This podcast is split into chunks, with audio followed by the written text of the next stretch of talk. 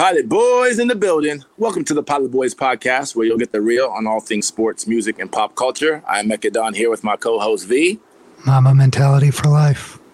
Today is July 9th, 2020. Thank you guys for tuning in. I know you could be anywhere in the world, but you're here with us. We're still quarantined and social distancing due to this pandemic, but we're still going to figure out a way to bring you guys a show at all costs. So please bear with us. But on today's show, we have a very special guest, former NFL standout and Super Bowl champion, Lance Moore.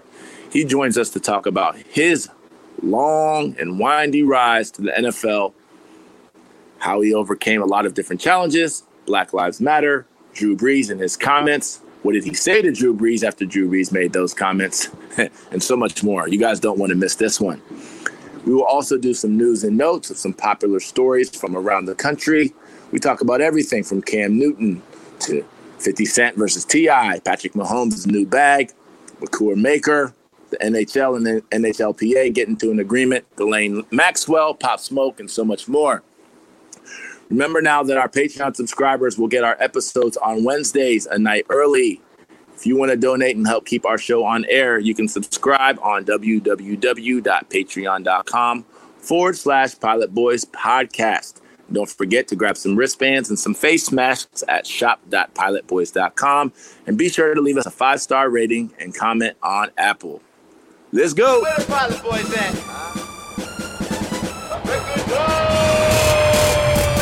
Pilot boys, we get on up.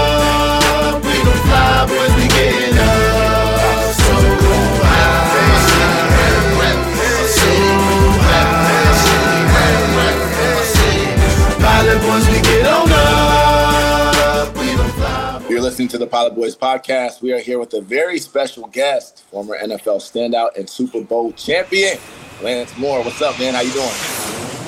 Well, good, man. Just uh, going through this new normal that is quarantine. Uh, my my daughters are actually up north with my in-laws, so a little bit of peace and quiet around the house. Oh, Um, never hurt yeah. never hurt anybody, so it's perfect. You know, I'm, I'm not gonna have any. Nobody's running, busting in my my office door today, so uh, should be good. Mecca forgot to mention the most important uh, thing on your resume, which is Toledo Rocket. Oh yeah, Toledo Rocket. That's We're right. definitely That's gonna right. get to that. We're definitely gonna get to that. So let's jump right into it, man. You have a an awesome story. Obviously, you're you're from Columbus and went to Westerville South, which was I went to DeSales, and you know the year we won the state championship, the only team that beat us that year was Westerville South. Um, so you know Westerville South has obviously a rich history in football. So talk a little bit about that. Just you know before we jump into some of your more professional stuff, talk a little bit about your experience in Westerville, growing up in Westerville, and uh, actually football at Westerville South. Yeah, well, I mean, I, I grew up on the east side of Columbus. Um, I was a city kid, um, you know, basically up until high school. I went to Sherwood Middle School, and then I went to Monroe Middle School for eighth Okay. grade. Um, and and we moved to Westerville because my mom's sister, um, they lived in Westerville, uh, and, and I, our cousins went to Westerville South. So my mom's like, you know, I, I would love for us to be able to kind of make the move up there and, and you know, safer schools. Uh, I would, I think most people would say better schools. Um, and, and for me, uh, I would go to Westerville South football games kind of when I was younger because my cousins went there. I mean, they didn't Right. play football, um, but I would, you know, I got to see Andy Katzenmoyer play in person, and, and Yeah. um, even back in the Ki-Jana Carter days, I, I would go to a game or two because that was where my family lived, and that was like the big game in town. So Right. um, I understood kind of the history. Um, you know, the Cats team went to the state championship, lost against St. Ignatius, but that was kind of really the start of um, what will become, you know, modern day Westerville South, which is basically a, a Division One football factory. Um, Right. There's guys that that from all positions. I mean, from from the linemen um, to to linebackers to you know skill players and. For me, I mean, I, I was a martial artist growing up. Like I, I, I was a Oh, karate, I was a karate guy, um, Yeah. and played a little Karate Kid. soccer. I was a karate kid. My, my dad actually still owns a dojo um, on the east side of Columbus. Kind of, kind of. I, I guess it's more Whitehall now than than Wow. it used to be. Um, but yeah, I mean, we grew up in the dojo, so we were martial artists, and and you know, we played t-ball and soccer, and we did Right. gymnastics. And football was kind of like the last sport that my younger brother and I, were, you know, started playing, and it was a sport that we I feel like we loved more because we didn't play it super early. I got you. Um, yeah. And then you know I get to Westerville South, and and I had played when I first started playing football. I played quarterback and safety, and then I got moved to receiver. So I played receiver and safety. And you know, I didn't literally football. You don't catch a lot of balls. At least back yeah. then. You back know, then, yeah. Now it's different, right? Yeah. Right. So I get to Westerville South, and I'm like, man, this is freshman football. We're probably not going to be throwing the ball a lot. I play running back, so I signed up to play running back. Right. And the very first day of freshman practice, we are doing all the drills, and obviously, you know, you don't. Everybody's in shorts. Nobody knows really, especially a kid that transferred in. Nobody knew who I was. I, right. This was like my first experience in Westerville school wise because uh, school didn't start for you know another couple of weeks. This is camp, so um, you know go through the drills, and then the ne- the very next drill after like the the quarterback, running back, ball handling drills was we're just gonna put everybody out at receiver, and we're gonna see who can catch these passes. Right. And we all ran one slant: receivers, tight ends, running backs. I was the only one that caught the slant, and, wow. and the coach said, "Yep." Yeah, you play receiver now. I like, hey, wow. took, took, my shot away. Took my yeah. shot away. But you should you should have wow. dropped it on purpose, man. you know, if I would have known any better, I, I, I probably would have. But I don't know. I don't know if the story ends up the same way if no, I don't. It does. You know, man, get, get out there at receiver and, and, and stay at receiver the rest of the time. You know, had a fun freshman year. I caught one ball the entire year, which mm-hmm. I guess mm-hmm. that one ball that I caught in practice is foreshadowing. Uh, right. Uh, then you know, sophomore year I played JV, played in a couple varsity games, but wasn't, you know, wasn't doing anything regular out there.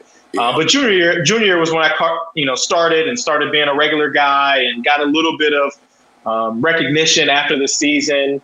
Um, yeah. But the se- senior is kind of when it took off. I mean, we we didn't have a quarterback. You know, this is this is the 2000 season. Um, didn't have a quarterback, and, and Coach Pintello, who is a legendary coach in Ohio, he's in the Ohio High School Football Hall of Fame. Um, I mean, a, a, a, guy that still to this day is I consider like one of my father figures, and mm-hmm. it was always bigger than football with him. Um, and I and I really think he took a liking to um, obviously the black kids, um, but but but specifically the kids that didn't have a lot of money because that's how he grew up. He he grew up super Italian, no money, kind of hustle and grinded for everything that he got. So he he kind of took us under our wing, especially those of us who either didn't have fathers around or fathers were kind of in and out. Right. Um, and and that was even before I was like balling. It wasn't like, yeah. oh, I'm gonna make sure my best players are okay. Like right. he did that with all of the guys. I mean, he, he took the time to kind of get to know guys and their family situation and and um, really did more, I think, than what most coaches would do. And and um, you know, he's he's a guy that I love to death. And, and so let me so let me ask you this: How did you, how and when in the process did you start to know? And maybe this was through discussions with your coach that you're talking about too, that you had the talent to play at the next level, and even start even thinking about, you know, Division One football and maybe even NFL dreams. When did that start? I think my my junior year, um, Brandon Joe was our running back, Ohio State mm-hmm. running back. You know, Mister Everything in yeah. Ohio before he got hurt that season. Um, so having him on my team the year before I was going to come out helped me as far as recruiting goes because yeah. they weren't coming to see me. They were coming to see everybody's coming to see Brandon. Same and thing so, happened to me. Yep. One hundred percent. I mean, that's yeah. that's that's kind of you, you, get a little bit lucky by that, and and mm-hmm. I definitely. I, I would say I reaped some of the benefits of that. You know, I started getting letters and stuff like that, but nobody was offering me my junior year. I mean, I had okay numbers, but nothing like I wasn't jumping out at, on at, on tape for anybody. Right. Really, I wouldn't think. Well, I right. think I think back then I was good enough, but you know, it, it didn't happen that way. Um, you got some? I was going to say, when when did you start developing your confidence? Like, because the most important variable here is your belief in self, right? Mm-hmm. Where those doubts left your mind, and you said, you know what, I'm one of the best players in the state. I, am going well, to the next level. Yeah, I mean, I think I think it was probably the summer going into my senior season. Um, we had our our team camp right as the junior school year was ending. Um, and you know, I was playing quarterback again. You know, Coach Pintello said, "Hey, man, we don't have a quarterback.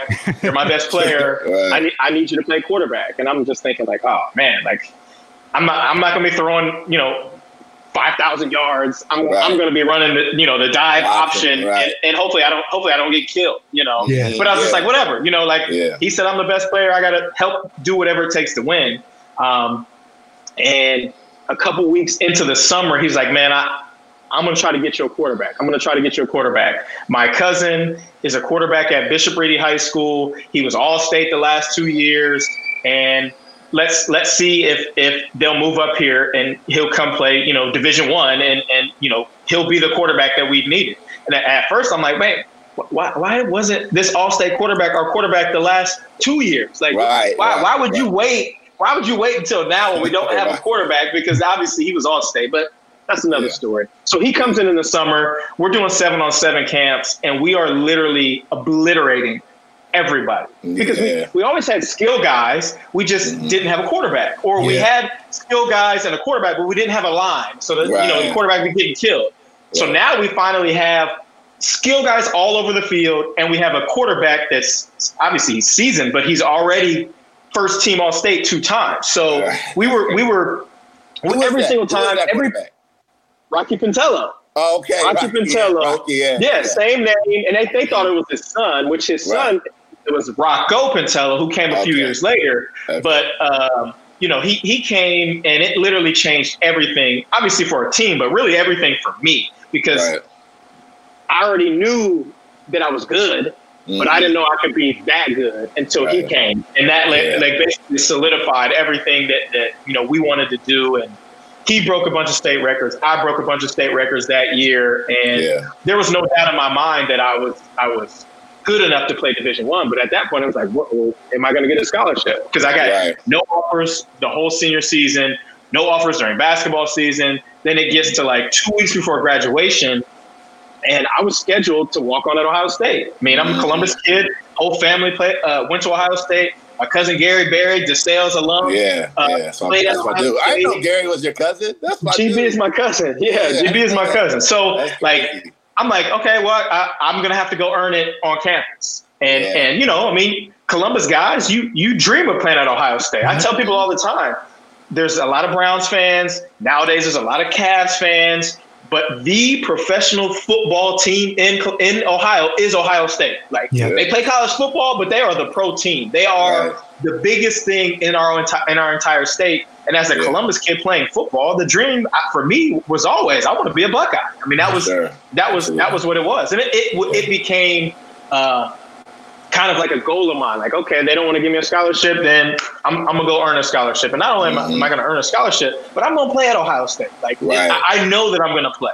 Mhm. Um, but two weeks two weeks before I graduated, uh, Akron calls on a Tuesday, offers me Wednesday. Eastern Michigan offers me. Then that Thursday, Toledo offered me. And so all all in a three day span, when I hadn't gotten an offer the entire year, um, I had three offers and basically had to make the decision: Do I want to go Yeah. pay and go to Ohio State and be Yeah. working on the side to pay for school because we didn't have any money, Mhm. or am I going to take this scholarship and get a free education and probably be able to play right away?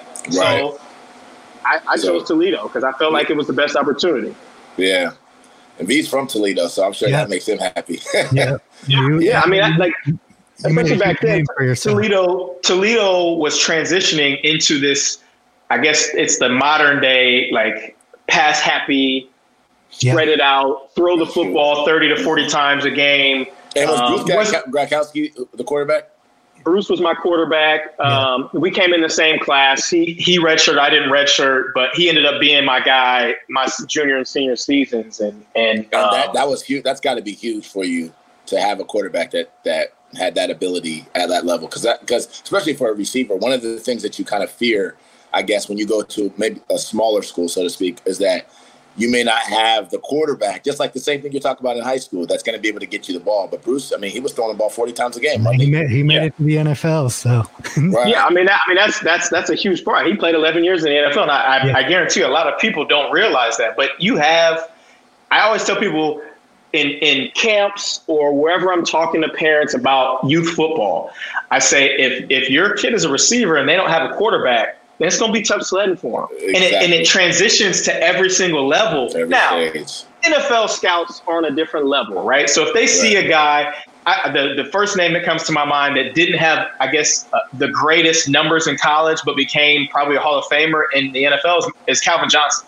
He played in that that run That first option. triple op- triple option Yeah, offense right. at Georgia Tech, Right. and you know, I mean, he, he probably had 30 catches for like 900 yards or something Right, like that. But but still, he didn't have like the gaudy 100, 110, 120 catches. Right. So like the scouts are on a different level, but it's harder, I think, for college recruit, you know, coaches, I guess, or the recruiting coordinator to look at a film and see a kid catch one or two balls and be like, you know what, this guy would be a great fit in our Yeah. offense. It's, I feel like it's it's a lot harder for them.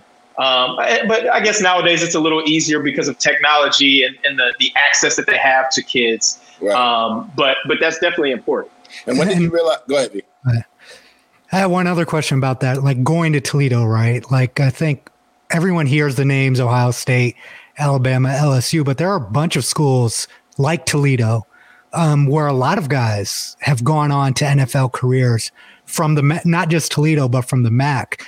Why do you think that that transition um, at a smaller school like Toledo versus Ohio State, how do you think that benefited you just from the fact that you got on the field earlier? Um, you got to you got to play more, you got to see other talent. Why do you think these smaller schools produce so much NFL talent?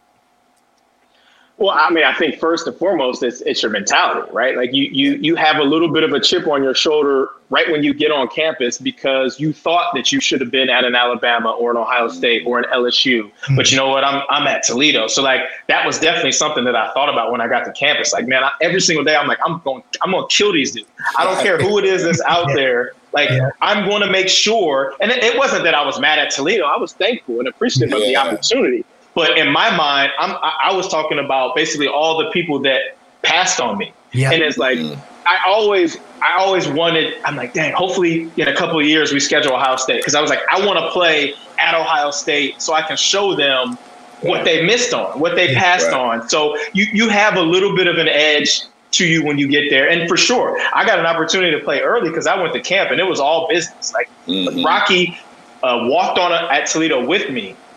One day in the freshman camp, he's like, "I'm out." I'm like, "What?" He's like, "I didn't get any reps." I said, "You're the last guy on the depth chart. You you were Right. you were a late addition as a walk on, basically as a favor to me because I begged them to, to let you come on. You know, Right. um, so as soon as he left, I, my head was in the book.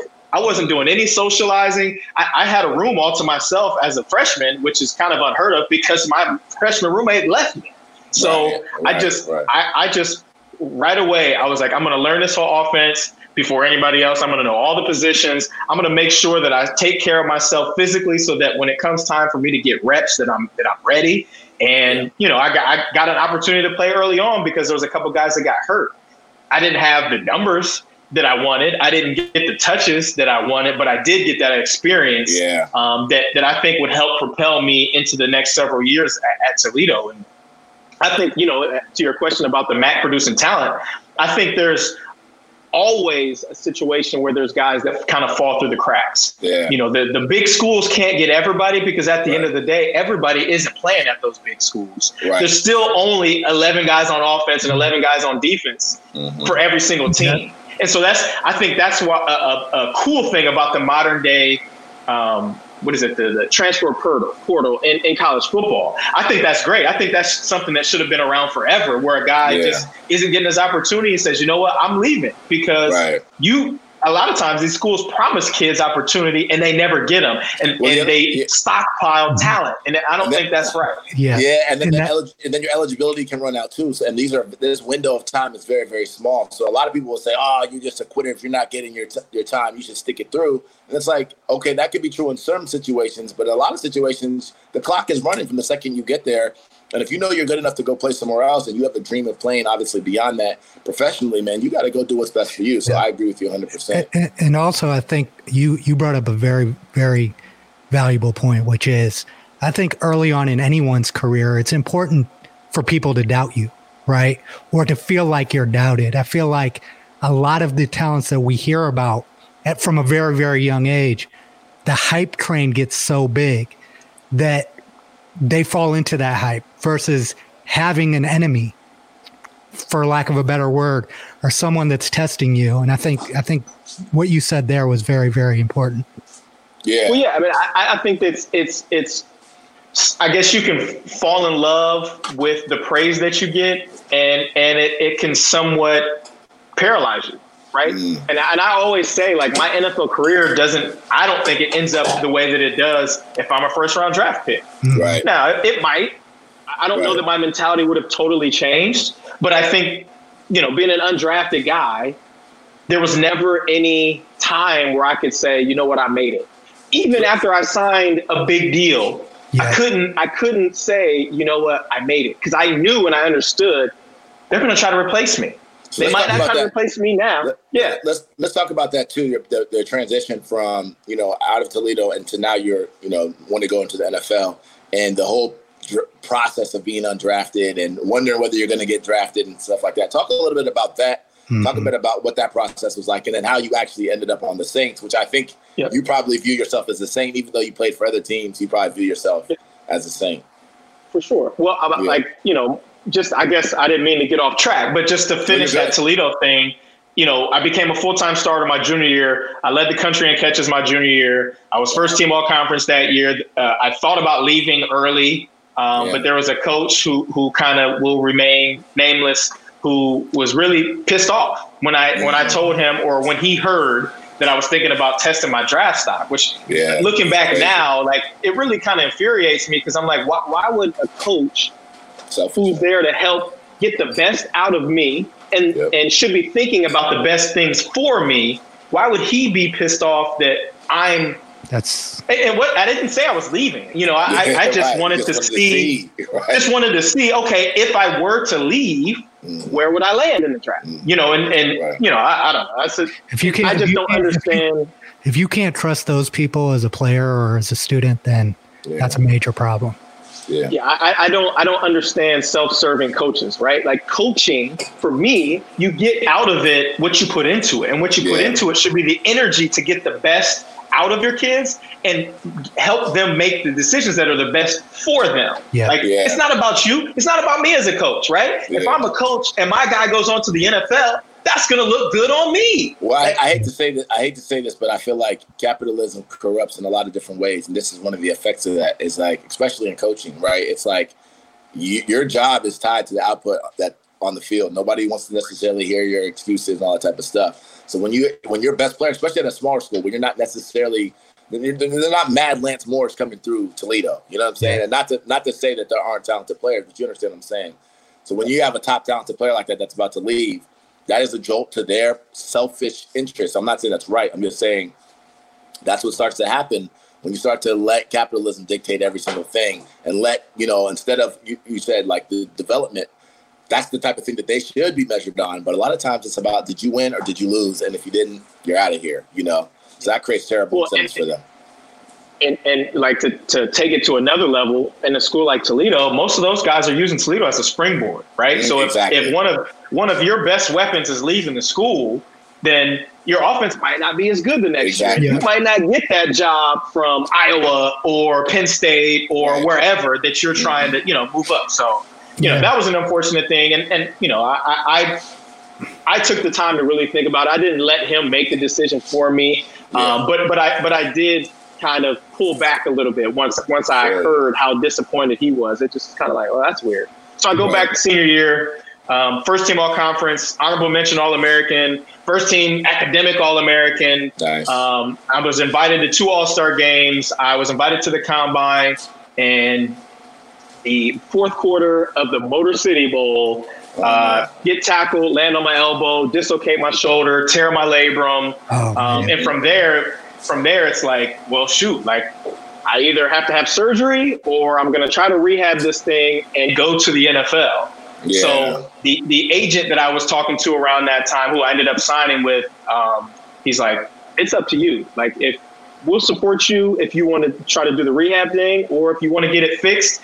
You just have to realize if you get it fixed, you're not going to be able to play in these All Star games. You're not going to be able to compete at the combine, and you're not going to be your normal self by the time your pro day is around. I said, Right. that's fine. I would- rather take care of it now and not let that be a lingering issue as I'm trying to make an NFL roster, Right. regardless of whether I get drafted or not. Because I, I realized at that point that I wasn't going to be a first round draft pick, right? I mean, right. it usually doesn't happen for, um, I mean, I, I always use Antonio Brown as, an- as an example. Antonio Brown and I kind of went back and forth in college. He was a lot younger, but like in the game against him, I'm, and I, I would always say like that dude's gonna go in the NFL. He's gonna play in the NFL, and I knew as soon as I got to the NFL, I'm like he's gonna play in the NFL. He ended up being a sixth round draft pick. So Right. you know, you, you usually the the max skill guys aren't top ten. They aren't first rounders just Mhm. based on all the other guys that, from the bigger conference, all the guys that are bigger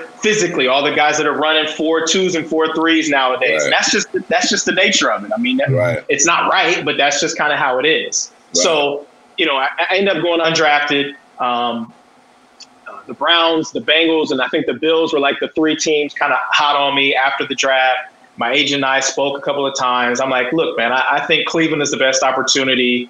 Um, let's do it. So go to Cleveland. And at that point, I, I kind of was just happy to be there, to be honest. Yeah. I still worked hard, but, Right. but it was just like what I had been through the last several months, like just to get there and get the opportunity was was exciting for me. We had just drafted Braylon Edwards from Michigan, you know, third overall in that draft.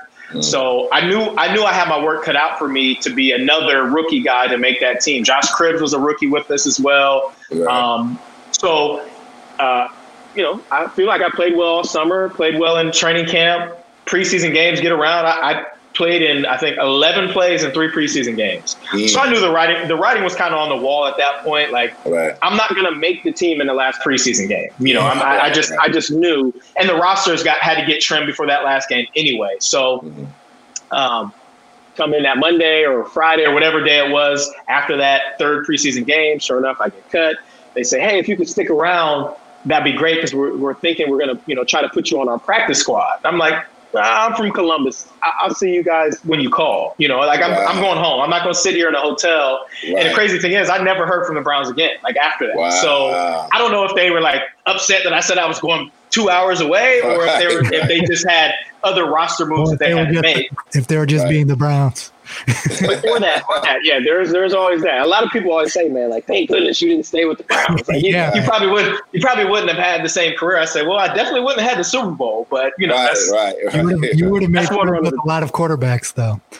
oh my goodness, man. Like I, I, I realize now like how fortunate I was in my career to get cut by the Browns. I mean, I get cut by the Browns and then I end up playing with Drew Brees and then I end up playing with Ben Roethlisberger and then Matthew Stafford. And then even my one practice in Atlanta, I was there with Matt Ryan. So like Right. all of these guys, I think people would say we're better than Trent Dilfer and we're better than Charlie Frye. Even though Charlie Frye was my guy, you know, but that's just Right. I was I was very fortunate. So Right. I get cut, um, and I go back to Columbus, and I'm really like, what do I do? Now, I had the Toronto Argonauts own my rights up in the Canadian Football League. I had them calling me, hey, come up here. And I'm like, nah, I'm, I'm, I'm, you know, I'm gonna wait a little while and kind of see what happens with the NFL. I had a workout with the Houston Texans the following week. Um, went well. They didn't sign me. They didn't sign the other receiver that was there either. They were just kind of doing their due diligence, which I would find later in my career is is a normal thing for teams Yeah. to just bring guys in and work them out. You know, Yeah. I, I was thinking I was going there to sign with the Texans, you know, but right, right, right. I didn't know any better. So um, I ended up re-enrolling at Toledo um, and kind of taking on like a graduate assistant position, even though I hadn't graduated yet. So basically, they put me back on scholarship. I had to help coach in order to get my scholarship check, and I would, you know, keep taking classes to, to try to graduate. Um, and three weeks later, we're flying from Toledo to play Fresno State. It was like a Tuesday night game, and we land, and one of the coaches kind of like runs to my seat, and I'm like, "What's what's wrong with this dude?" He's like, "Have you talked to your agent?" I said, "No, we don't. We just landed." Like, he's like, Did you, Right. "Have you talked to your mom?" I'm like, "No, I'm not. I'm not one of those dudes Right. that flies and calls my mom as soon as I land." You know, he's like, "Call your mom." So my mom's like, "Hey, the uh, the Saints, you know, call call Dave. My agent's name is Dave. Call Dave." So I call Dave, and he's like, "Yeah, they want to bring you to bring you on the practice squad." And I'm thinking like, we never even heard from the Saints, like not around the draft, not before the draft. He said he said apparently they had a scout that was at the inter squad Brown scrimmage um, right before the preseason first preseason game. So I was like, oh, okay, cool. So I had to fly from Fresno, California to San Antonio because we were displaced because I was a Hurricane Katrina season. Oh, okay. Um, and I get to San Antonio. All I have is a, a, a backpack with one sweatsuit, my toiletry bag, and that was it. I mean, because I, I was literally flying from Toledo to Fresno and Fresno back, so I didn't Right. pack all my stuff. So I get there, and Jim Haslett was the coach at the time, and I just I remember to this day I got my physical. The scout drove me over to the Alamo Dome because that was where our facility was earlier in that season. And uh, he's like, here's Coach Haslett. Hey, Coach Haz, how you doing? He's like, are you ready to play corner? I'm like, Oh, wow. what? He's like, are you ready to play corner? And I said, uh, yeah. And he's like, good. Because you're on the practice squad now. You know, you're, you're going to play wherever we put you. Mm. You're still going to be a receiver, but I need to let you know that you're going to be a practice squad corner, and you're going to be a practice squad holder, and you're going to be on all the special teams and the prac- you know practice squad drills. And I said, whatever you want me to do, because at this time I I started to realize whatever it takes. Like, Yeah. I don't I don't care. Right. You know, I wanted to return punts and kicks in Cleveland. I didn't get any opportunity. But looking back, had I been a coverage guy, I might have gotten an opportunity. So I knew that I was going to take advantage of this opportunity with my experience and my knowledge that I gained over that training camp and that summer with the Browns to kind of help give me a better opportunity. And Right. from that day on, it was like I, the the mentality switched back. Like I'm gonna kill these guys. Like Yeah. it, it wasn't that I it wasn't that I didn't have it in Cleveland. It's just I almost felt like my my previous success was going to give me more opportunity in the NFL, and I was Right. way wrong. I mean, that, that, that had nothing to do with anything. Yeah, and, and hearing your kind of story as you've told it is it's like I think you made a lot of very very smart and sound decisions, right? Because especially as a as an undrafted guy, you like you said, you could have done anything in your power to stay in Cleveland just to keep that NFL job, and that's what a lot of guys do. Um, but you made the decision to say, you know what? If you don't want me, if you want me to sit in a hotel room, I'm not going to stay in a hotel room. If you want me, you'll come get me. And and also then going back to Toledo, a lot of guys don't want to do that. Like I, I'm I'm one of the best players ever to play here. I, I'm I'm supposed to be in the NFL, but I'll come I'll go and take this position and go back to school. Mm-hmm. It seems like a lot of those decisions helped you eventually land. Obviously, there's luck and good good fortune as well, but you made a series of good decisions. It seems like.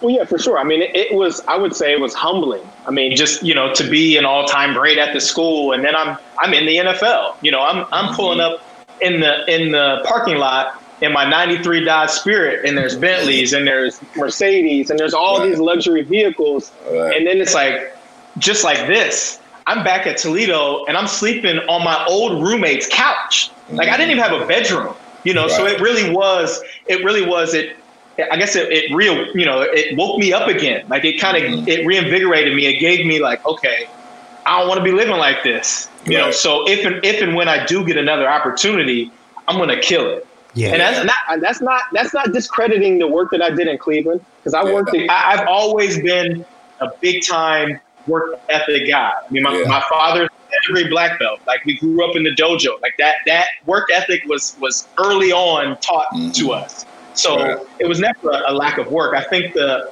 the the um, you know the way that it happened definitely opened my eyes to professional football and how nothing is guaranteed and how you basically have to go take it.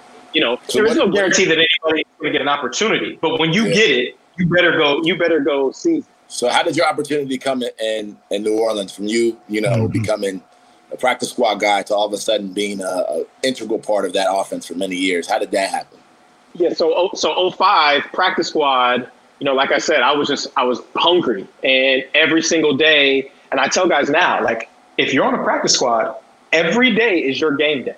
Mhm. There, there is no there is no days off for practice squad players because once you have one bad day on practice squad, you can be gone tomorrow. Right. If you're an active roster guy, you're a big money guy, you can have some bad days. But if you are the practice squad guy, you're on the bottom of the pecking order and you mm-hmm. are the easiest to replace. Right. Like I saw it in my time on the practice squad in that year. We had so many different guys on and off the practice squad. I was like, this is Right. crazy. Right. But that's that's that's professional football. Yeah. So um, I, I every single day, every single day, I made sure I was making plays, making plays, making plays. And we got to about week eleven, I think, either eleven or twelve. Haslett comes up to me, hey man, you've been doing a great job. We're gonna activate you. We need a kick return. I was like, Mm. bet, like, Yeah. yes, Yeah. this is what I've been waiting for. So right. uh, that week of practice comes, pull my hamstring Oh, literally man. like Thursday, like a Thursday practice, which is you know the the long track meet, third down practice. right. Um, pull my hamstring, so I'm hurt. I'm rehabbing for the next couple weeks. I get uh, three weeks later. I'm pretty. I'm pretty good to go, but I'm back practicing again. Has comes to me, hey man, tight end went down. We got to sign another tight end. We're gonna put you back on the practice squad. So that was basically the end of my opportunity that year. Mm. Uh, but that that really gave me, um, I would say, more hope in that they see they finally see me and they know that I'm at least capable. Mm-hmm. Right. Well, I mean, that was a crazy year, just as far as the Hurricane Katrina being displaced, them moving us around from place to place in San Antonio, no real help from the NFL. Our facilities were horrible. Like, I always tell people we were the bad news bears of the NFL. Like, it was Right. one of those type of seasons. They should do a movie on that season because it would be Yeah. Tragedy mixed with comedy, mixed with like drama. I mean, it, it was a crazy year. And really, like, for a rookie, I was like, this is what the NFL is like. This is, this is absolutely crazy. Yeah. So Haslett gets fired, Payton gets hired. The first thing that I hear from my agent about Sean Payton was he wants you to go to NFL Europe. I'm like, Mm. NFL, NFL Europe. Like I don't, I don't want to go to NFL Europe. He's like, well, you didn't Right. play any any games last year. They want to get you there, get you some reps. You know, get some current film on you. I'm like, all right, man, I'll go to NFL Europe. Go to NFL Europe. So the World Cup in in 2006 was in Germany um, in the kind of late spring, early summer. So they moved NFL Europe season up. So we we started our camp in like early February. Well, Mm. you know, in Germany it's cold in Yeah. February, Right. March. So we had our camp You're, in but you're an Tampa. Ohio boy though. You're an Ohio boy though. I am an Ohio boy, but, but I but I lived in Texas for the last year Right, pretty much. So I'm like right. my, my blood thinned out a little bit. right, right. So, you know, we have camp. We fly over to, to Germany like late February, um, playing a couple games, and I'm leading the league in receiving. And like week three or four, I think it was, dislocate my thumb, Mm. get hurt. Um, you know, they they figure out that they don't have to do surgery, but you're not going to play the rest of the season. We're going to send you back to the states. And back then, the the rehab, I guess, facility for NFL Europe was in Birmingham, Alabama. Mhm. And so we had to fly back to Birmingham, Alabama. All the hurt guys, they just Was throw you on a plane. Andrews was? So this was James Andrews was in Birmingham, but he wasn't affiliated with this clinic back Okay. Okay, then. gotcha. Um, he did a lot of the surgeries because he was there in Birmingham. But so I'm in Birmingham with a cast on, showing up to rehab, and they're throwing ice on the top of my cast. So I'm like, what? Like, why am I here? So I, I called the trainer from New Orleans and I asked him, can you please get me out of here? Like, I'm doing shoulder raises and I'm running for 20 minutes on the treadmill, right, and then they're putting ice on top of my cast. Like, this is this isn't doing anything for me. Um, so I, I got to go back to New Orleans, uh, finished my rehab there. They built me a split, so I got to join the team for the late OTAs and mini camp, and that's where I really got to, you know, learn the offense, be around the coaches, you know, let them see that I could play. Mhm. Um, so they got their first glimpse of me. But when I really, really like showed them was that 2006 training camp. We were in Jackson, Mississippi at Millsaps College. Um, and, you know, obviously this is Sean Payton's first time as a head coach and his first training camp. So he was going to run us into the ground. He was going to try to mm-hmm. do away with all the guys from the previous regime that just couldn't handle what he was throwing at us. Right. And a lot of guys either tapped out, asked to be traded. I mean, it was a brutal, brutal 100 plus degrees every day, two a days every day, which is such a foreign concept now. Full Right. pads in every single practice. That's like crazy. we'd all like be at night, we'd be praying for like a huge rainstorm. So we please let us get Right. one practice rained out so we don't have to go out there. But it was it was a and the worst part I would say, even worse than that, was New Orleans wasn't ready for us to be back there. We played our home games in one in Shreveport, Louisiana, and the other one I think we played in um, Jackson, Mississippi, because we played at Jackson Wow. Memorial Stadium. So we didn't even go back to New Orleans. So our whole six weeks of training camp was like real life training camp. Whereas nowadays, your training camp is two and a half, three weeks. You break Right. camp, you go home. Yeah. Nah, we didn't have that. We were in the dorms fighting this 105, 110 degree weather and banging heads every single day. Um, but I stood out. I made plays every day. I was one of the like the MVPs of training camp that year. Um, I was returning punts. Like I had a huge average in the preseason, and that was kind of what opened their eyes, you know, that I could be a good player. And Yeah. um, ended up ended up making the team, played in a few of the games, um, and then we had somebody, uh, Michael Lewis, came back from from a shoulder injury, and Payton comes up to me, "Hey man, we're we're gonna put you back on practice squad. I'm like. I'm like, dang, like Right. what, what is it going to take for me to like stick and like really get an opportunity? And I just, you know, I, I played four games in 06. Um, you finished the year on the practice squad. That year we went to the NFC Championship game, so it was it was tough on, on me mentally, not being involved. You know, Right. on that level. Obviously, I was involved. I was helping get the guys prepared. I felt like I was a better receiver than a lot of the guys they'd be guarding, the DBs. Right. So I was, I I had a part in it, but I wasn't playing in any games. And I really went through like a pretty dark and negative time where I was just Yeah. like, man, this this might not even be for me. Like I love Yeah. football. I love it here. I love Right. the team. But if they're not going to give me an opportunity, opportunity, then why am I, you know, why am I wasting my time? Right. So, um, you know, a couple of guys that I'm close with or, or teammates, just, you know, hang in there, hang in there. You're going to get your opportunity. Your time is going to come. Um, you know, and then Give me, give, 07 real quick. Give me, a, give me an idea. Who, who were the receivers? Was this Colston was there? Was Devery Henderson Yeah, there? Was this was this was Marcus' rookie year. Marcus Okay. was a seventh round draft pick. from Hofstra. So no, nobody from Hofstra, no, nobody ever thought that he was going to come in and he was going to start from day one. But I tell you what, when he when he lined up out there, he looked like a pro. Yeah, and when he he when when the ball came his way, he looked like a grown man. I saw him. I Uh, saw uh, him play in, in college. I actually went to a couple of his games because my boy Ricky Bryant. Do you know Ricky? Ricky Yep, I Bryant. know Ricky Bryant. Yeah. Yep. Okay, so Ricky played at Hofstra after he transferred from Ohio State. So I used to go to their games, and I was like, "Who is this dude?" You know, like. So I knew he was going to be a pro. But who else was? Yeah. What other receivers? Jimmy was Jimmy team? Graham there? No, Jimmy Jimmy was years after us. Um, Joe Horn was our was our Oh, starting yeah, Joe Horn's a beast. Um, Devery was the backup Z. Marcus became the starting X, but Donté Stallworth was the starting X Wow. at that time. So that was kind of like our main group of guys. Mhm. Um, but but you know, from day one, you you could see like this dude is going to be pretty good. You know, Yeah. and, and Drew loved him. The coaches loved him. He was quiet. He didn't say a he word. He showed up and bullied bullied the DBs and made Mhm. plays every day. Um, and so like for me, it was almost inspiring to see this dude like who came from small school. They gave him an opportunity. He seized it. And so for me, it's like I, I'm gonna do the same thing. Like whenever I get a chance, you know, I'm, I'm gonna do the same thing. So 07 comes, we start out terrible. We're 0 4, and Coach Payton comes up to myself and Devery Henderson, and he's like, "You, you guys are gonna alternate starts now." And so that's when I was like, "Oh." and you were okay. still on the practice squad? No, no, I was I was active. I made the Okay. team. I had another I had another great training camp. Made the team, and we're playing at uh, I think we're playing at Carolina week five. Okay. And he's like, uh, Lance is going to start this week. Dever, you're going you're going to be the number two, and we'll alternate each week. And so from that point on, that was kind of when I became a regular player and started starting games. And that it kind of, you know, springboarded me to 08, where I had, you know, almost a thousand yards and 10 touchdowns.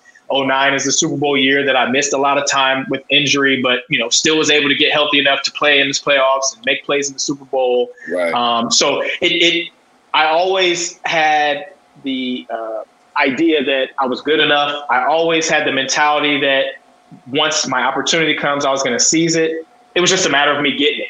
Um, Did and- you- And And so you and you mentioned earlier that you know like you had a chip on your shoulder probably and and you know you questioned different times whether this was for you and did you ever have that moment where you're like I made it I fucking finally made it like did you ever have that or were you did you keep that chip on your shoulder through the whole I, period of time? I think I think I, I kept it on my shoulder because I had seen too many guys come and go. Right Um, and I and I knew that being a guy that came in undrafted and being a guy that bounced up and down from the practice squad, it wouldn't be much for them to get rid of me. You know, like it, it, it you know, I'm not a first round pick. Like they they Right. hold on to first round picks a lot longer. They give them more opportunities because of what's invested in them. yeah So I, I never, I knew that any type of comfort would lead to complacency. Any type of complacency would not allow me to put my best foot forward each and every day.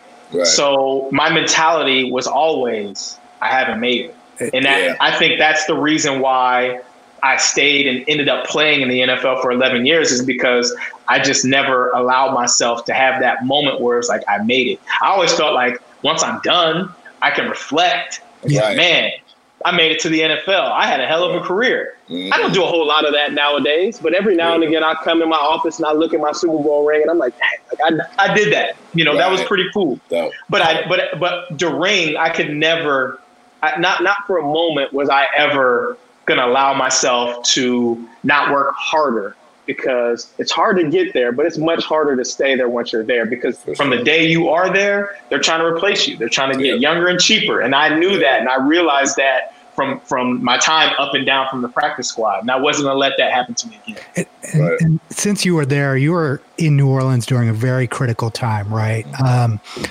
Katrina happened, um, and there were a lot of things going on in the city itself um, and the attachment. You know, what we all saw through that time period was the relationship between the Saints and the city, right?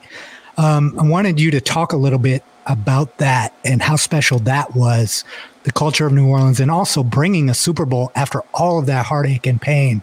Mm-hmm. What that did for you guys as a team, and what that did for the city as a whole. Mm-hmm.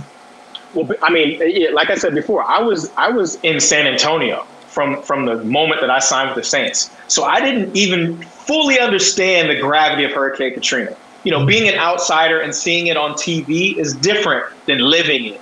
And yeah. your homes are ruined, and people that you know homes are ruined, and basically their lives are turned upside down. So I didn't right. fully grasp it. I understood because of what the you know the stories that the guys told, and I understood based on the circumstances or the cards that we were dealt in San Antonio but I didn't really fully understand it until 06 when we went back to New Orleans and we reopened the dome. Um, you know that that game, that Monday Night Football game against the Atlanta Falcons and Mike Vick is, I would say, probably one of the most important football games to ever be played. And it hits right on what you were talking about that the the city, the state, the entire region that had been decimated by a hurricane, a natural tragedy that was one of the worst to ever happen in our history, of people that were down, um, not necessarily out, but they were close. Right. Yeah. That that needed something to give them hope, needed something to kind of galvanize, needed something to look forward to. Mm-hmm. You know, and and the atmosphere in that game that night was one that I think is right up there with the Super Bowl. I mean, it was yeah. it was electric from the moment that you walked in. You felt it. There was tension because everybody's nervous. Oh man, yeah. this is the first game back. We've got to win this game. Like you know, it means more than just a W in the in the win column. Like we we need it. Um, yeah. and, and I think as as players and as a team, we understood that and we felt that and we understood that this is bigger than just a football game. Like we've got to win this game because we need to give these people something to cheer about. We need to give these people something that, that is going to brighten their lives, something that they've lacked for the last calendar year, you know, plus at that time that that you know, and thankfully, you know, we were able to go out and, and take care of business and the relationship I think from there even just got stronger with that community. Um, and I tell people all the time that the feeling with Saints fans as a player is a feeling of family. And I know a lot of people say that, or a lot right. of different teams say that. But I can genuinely say in New Orleans, that's how it feels. No matter where you go, everybody loves you. They treat you like family. They treat you like they're one of your uh, of their own. Um, yeah. And it is like they really truly feel Saints football. Like yeah. when we win, when we win on Sundays, on Mondays, the whole community positive attitude, rejoiceful, just just good, and you know the vibes are great. When we yeah. lose, you can tell that the community feels that physically. It's crazy. Yeah. Like everywhere remember, you go, like everybody's remember, uh, down and in the dumps, and just like it's it's crazy. But that is that is like it is a family down there in, well, in I think, I think it's also just part of the culture, right? I remember, um, you know, God rest his soul, but our boy Will Smith, he invited yep. us to a bunch of games, and we used to go down there um, in his suite and all that type of stuff. And I remember we came down there from, I think it was a Monday night football game, and by 8 a.m., I mean yep. the whole the tailgate. I was like, wait, I thought Ohio yeah, State was crazy. crazy. But 8 a.m. for the whole day, and Monday night football, yep. you know, doesn't start till 8 at night. Um, and then also just you know, just seeing the people and the food and the energy and the songs and the stadium was rocking that night. It was just like I love that atmosphere. It's one of my favorite cities. Yeah. So let's talk about that family aspect too and the team aspect. Let's talk about Brees, right? So from I want to talk to him, to you about him from a couple standpoints, but first let's talk about football because you know there are a lot of people that think Drew Brees is going to go down as one of the top five quarterbacks maybe of all time. Talk to us a little bit about your perspective about Drew Brees as a player. Um, where do you think he kind of measures in history and some of the things that you learned from him that helped you become the great player that you became? Well, I mean, I, I think top five for sure, um, mm. if not top three. I mean, wow. it, it's it's hard to really quantify, um, you know, quarterbacks from different eras. Um, yeah. But if we're talking quantifying, I mean, he's got the most passing yards, he's got right. the most touchdowns. Sure, he's had a long career, but I mean, how, how, does that not at least get him in the door of the conversation? Right. I mean, that, yeah. that for me is like, you know, well, you can't you can't compare Roger Staubach to Drew Brees. And I said, no, you can't because Drew Brees is so much better. Like I don't care what I don't care what the argument is about yeah. how great he was back then. Like if you imagine putting Drew Brees back then, you know, like that's it's it's a weird conversation. But I think just as far as work ethic, uh, as far as chip on his shoulder, he was a second round draft pick, not a first. He thought he was going to be a first. He was an All American guy. So like just watching him work kind of helped me want to work more you know, because I'm like, if this if this is our leader, our captain, the best player on our team, and he's doing all this extra stuff, then I got to be doing it too. Yeah. Um, and and we we did obviously we worked together a lot, but like the stories that you hear about our our really good teams in New Orleans, um, they usually start with talking about Drew Brees and how he works and how after every practice he's out there with his receivers, his running backs, his tight ends after practice, getting more reps mm-hmm. because he wasn't satisfied with play seven of period eight. You know, let's right, run that. Right. Let's run that a couple times so we get that right. And that's that is the reason why a guy that's not super athletic, that's not super big, never had the strongest arm, has been able to put himself in the conversation as one of the greatest of all time because mm. he is always working. Always. Yeah. Even to this day, going into year 20, I'm sure he's out on the field at, uh, over here at Santa Fe Christian, about 20 minutes from me in San Diego, drawing drops, going right. through the progression of all of his all of his plays, even without receivers. I mean, he does a, a personal walkthrough. After the walkthrough, um, the team walkthrough on Saturdays before the game.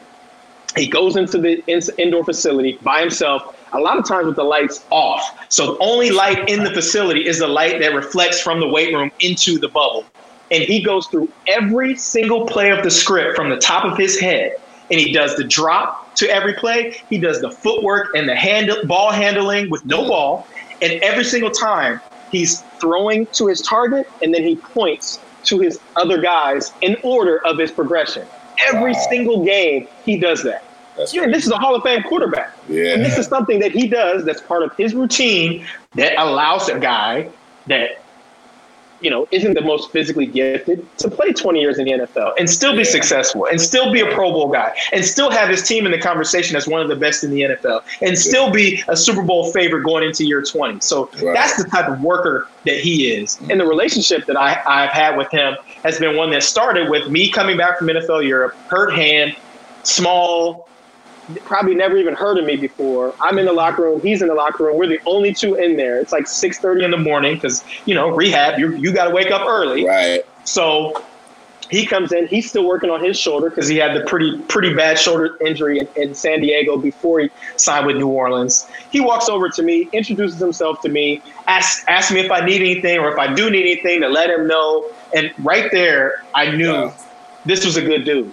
You know, this is this is a guy that that I'm going to be under his wing or I'm going to be doing anything that he asks or I'm going to work harder because that's the type of guy that he is. So yeah. that's that was my first personal experience with him and I think it went a long way with the relationship that we developed as time went on both on and off the field and um, shoot man like like I said I think he's definitely one of the all-time greats definitely a top 5 guy yeah. and you know the other guys that people like to put in there ahead of him I, I always I always want to hear the reasons why um, because because I, I feel like I, I have reasons to refute to refute anything that they can say. Um, but obviously, right. I'm a little bit biased too because my career isn't as you sure. know, didn't turn out without Drew Brees. And and that's that's that's what made you know not to transition, but he's been in the news for a little bit more controversial reasons. Um, I wanted to to ask, like, considering that, right, you, from your first experience and every experience of any player that I know that's ever interacted with Drew, first and foremost says he's a good guy, Right. um, and to be connected to as many minority players as he has been, and to have good relationships. What surprised me most about his commentary is I don't feel like he should have been as tone deaf considering his actual experiences in the league, right?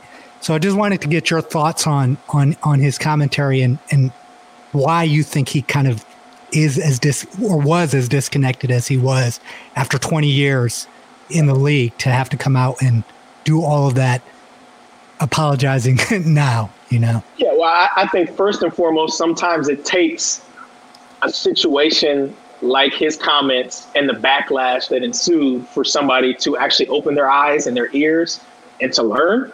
Um, so I'm not going to say I'm glad that it happened. Obviously, you, you don't want stuff like that to happen. You don't want people that you know and you love to uh, make comments that hurt so many people.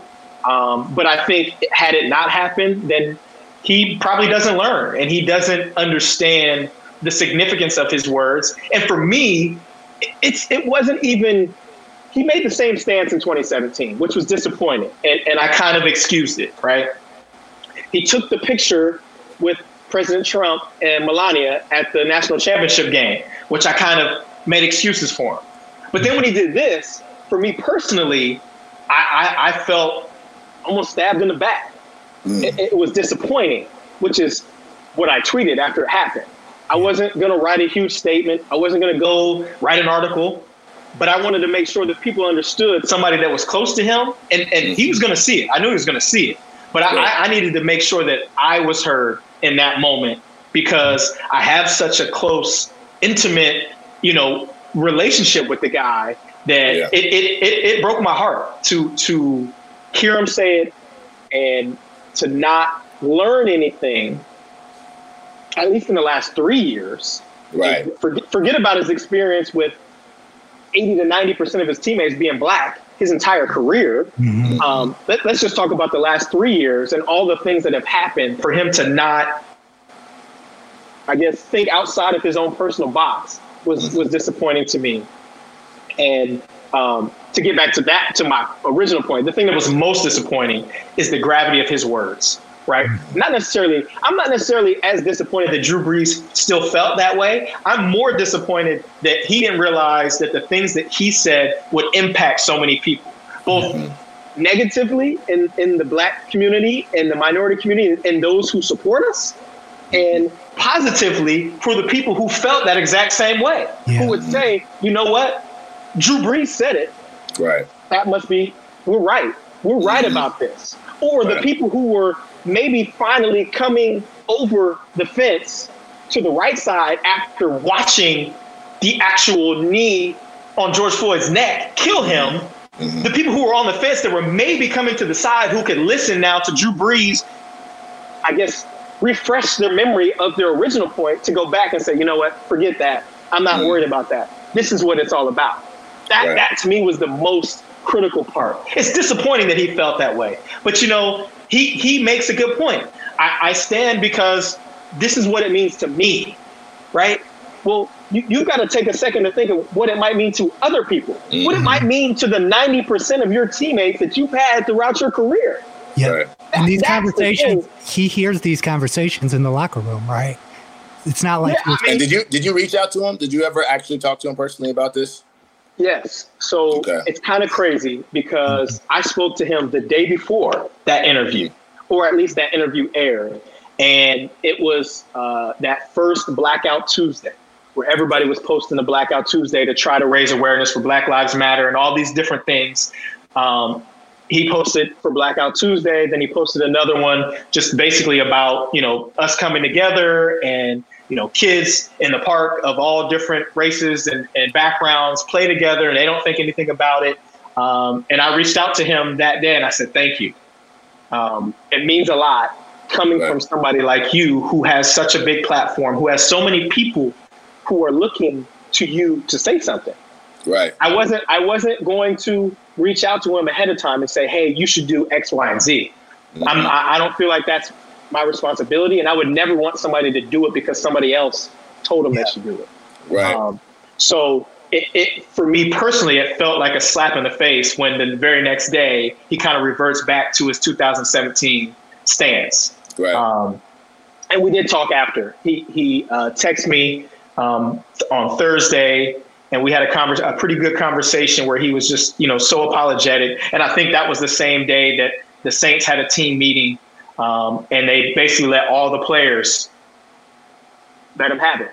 You know, Yeah. and, and, and open up his eyes. And and I feel like he was very remorseful. I feel like he finally got it. And I think the biggest part was he couldn't separate his own personal view and opinion of what the flag and the anthem meant with what a worldwide or an otherly view would be. Um, and that that I think, you know, hearing from people who care about him and, and people being upset with him, I think that's finally what what opened his eyes to it. Um, you know, and I and I told him like, I understand you're going through it, and rightfully so Mhm. you know what you what you said was devastating to a lot of people what you said could damage a lot more of uh, or or I guess put a pause on some of the progress that we're starting to make in this movement Yeah. um, and and you know I, I really I still love the guy I will still support the guy and I told him I will help you you know Mhm. if if you need my help in any of these endeavors as far as getting your name back right. um, whether it's spending money, giving money, whether it's giving your time, um, whether it's even just educating you on the simple things, um, something as simple as the black soldiers who fought in World War II that came back to a different America than his grandfathers. I mean, Right. my grandfathers fought in World War II. One was white, one was black, and they both came back, and they had two different experiences. yeah. So, you know, I I, I think that that actually that brings me to a great point that I, I wanted to I wanted to transition to, which is still along the same lines. But you just mentioned kind of your your um, your biracial, right, and your ethnicity, and, and you're fighting for Black Lives Matter, but your understanding of it, and it's something that you've internalized. And I guess I have kind of two kind of perspectives on this. One or two kind of questions. One is, you, it seems like you've embraced kind of the role of uh, speaking up, right? You're not one of the guys that's going to stay silent about things that happen uh, uh, in this time period and uh, in other time periods. Number one, and then number two, talk to us a little bit about how your experiences, personal experiences, growing up, being biracial, right? Number one, and then number two, your personal experiences with racism and you know police and stuff like that. The reason why I, I think that's important uh, is because I, I something that we want to do more is I want people to know that it doesn't matter whether you're played in the NFL or you live in the hood or anything in between. You are going to have these experiences, and I want people to actually hear them out of our mouths and understand why people like us are taking this personally and why people like us are fighting for some of these issues. So I know that was a lot, but Yeah. uh, just you know, jump in wherever you. Yeah, I mean, I, I think that you cannot. We're at a time now where your your obviously your silence is complicity. Um, your silence is is maybe more convenient. Mhm. Um, it could be it, it'd be a lot easier for me to keep my mouth shut and not say anything, and everybody loves me, and you know, like. uh, But I, that's not important to me. What's Mhm. important to me is that we are in a very precious and important moment in our history um, one where the progress is different because there are people who don't look like us that are involved in this movement, which is which is I think is pertinent to actually changing things. Mhm. Um, we've protested forever, right? W- when there's been racist issues, lynchings, beatings, police brutality, there's mm-hmm. always been protests. There's always been rioting or looting, which is mm-hmm. is I think the people who are on the other side of progress always like to point to the rioting and looting, which Mhm. in my mind you're losing focus, right? Right, Don't pay attention to don't pay attention to a couple of idiots when there are the masses are the ones that are trying to create and make change. So I mm-hmm. would I, I, I think I would be doing everybody a disservice if I didn't open my mouth. And I understand I'm in a different position now than if I was an active player. But but now it's more it's more acceptable for active players to be speaking up and and you know trying to make change that is good for everybody. I mean that's the thing. That- We're, Black Lives Matter symbolizes progress for equality. Mhm. Black Lives Matter isn't trying to make Black lives better than everybody else. Mm-hmm. Right. We're not we're not asking for anything extra. Right. That's, that's the thing. So, like, when there's somebody who comes out and they make a statement about Black Lives Matter that is negative to the cause or, or opposite to the cause, I'm always like, what, what is that all about? Yeah. All we're saying is that Black Lives Matter or the All Lives Matter crew. All lives physically cannot matter until Black lives do. I mean, I, I, what, what is so hard to grasp about that concept? I think- like, I for think- me, it just I think you touched on a great point right there, right? Which is you're fighting for equality, right? And you're fighting for equality from a group of people that are used to superiority, right? So it's very hard for them to digest the reality of everyone catching up to them is kind of how I look at that group of people, right? They're they're feeling like their position of power is threatened due to their own insecurities and as a result of that they continue to marginalize other groups. And that's what people say. They're like a lot of people do understand it. They just don't. Yeah. They don't agree, and that's the Right. sad. Well, and, and I think it's I think the, the the the original plan was to minimize and marginalize. And now that there is, uh, I would say, a boom in information, we've got way more access to being able to see what goes on all around this country, right? So, 20 years ago, somebody, you know, gets gets killed by the police, and there's no body cameras and there's no cell phone cameras. We don't hear about it or we don't see it, we might hear about it and we might be upset and we might protest, but but there is not that video evidence that's available now.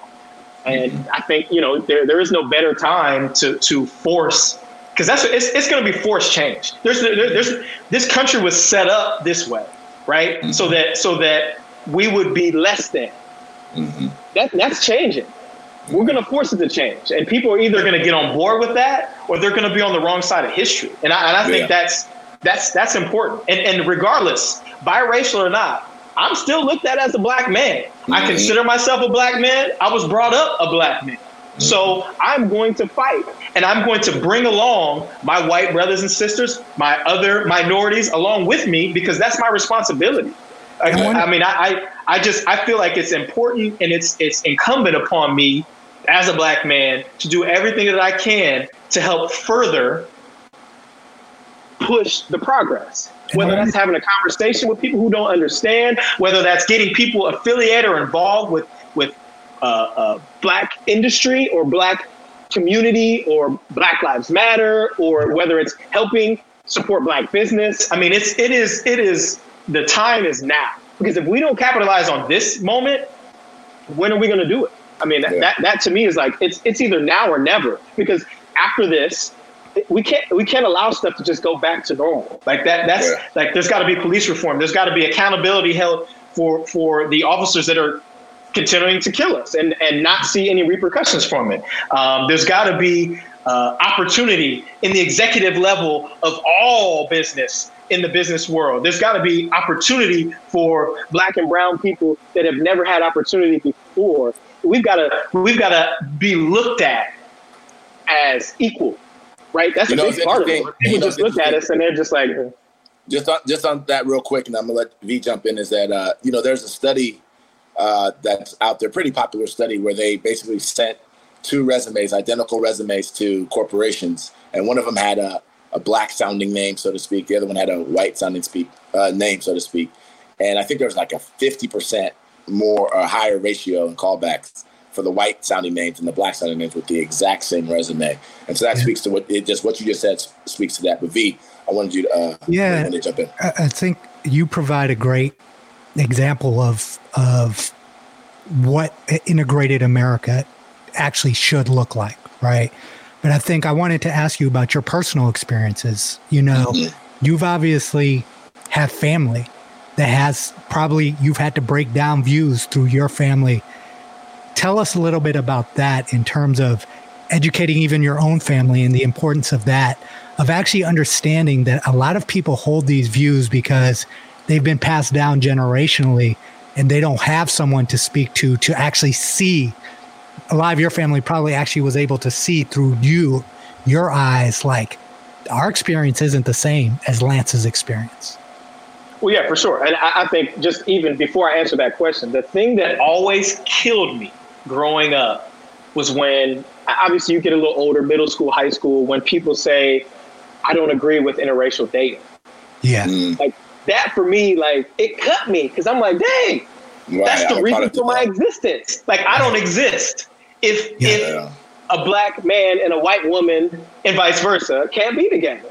So like Right. that was always like, you know, you talk about microaggressions and racism. Like that for me was like, you don't know how racist that is. Mm, Like that that that is a terrible thing. And I experienced that. a couple of times with girls that I dated growing up, where it's just like, I don't know how my family's gonna feel about this. Or one example, you can't ever come to my house when my dad is home. mhm. Like Yeah. that's just that's just what it is. And, Yeah. you know, as a young kid, it's just like, okay, I'm excited to be with this girl, whatever. Like, I don't have to go to her house and be around her dad. I don't want to be around him if he doesn't want to be around me. But Right. but looking back, it's like, damn, Like Right. that that is a pretty that's a pretty crazy thing.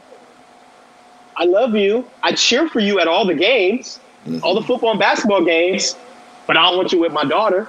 Yep. Like that was that was pretty crazy to me. Like Yeah. you know, it, it, it, and I feel like that's something that continues to happen today, sure, where there's a lot of a lot of white men who don't who, who feel like a black man is not good enough for their daughters. Yeah. Mhm. and that's that's unfortunate. Like that's that's crazy. Like Yeah. I'm mar- I'm married to a white woman, and she shares a lot of the views that I have, and she's all on board with the Black Lives Matter and everything. And we have conversations, and we have had conversations with people who are close to us that maybe don't not necessarily feel the same way, but don't quite understand what's going on. And we've had to open people's eyes about things and how they see things. Um, and and that, I mean, that's I, I- feel like I I couldn't be more proud of of her and how she is and and how she understands what's going on and how important she feels that this mo- movement is. And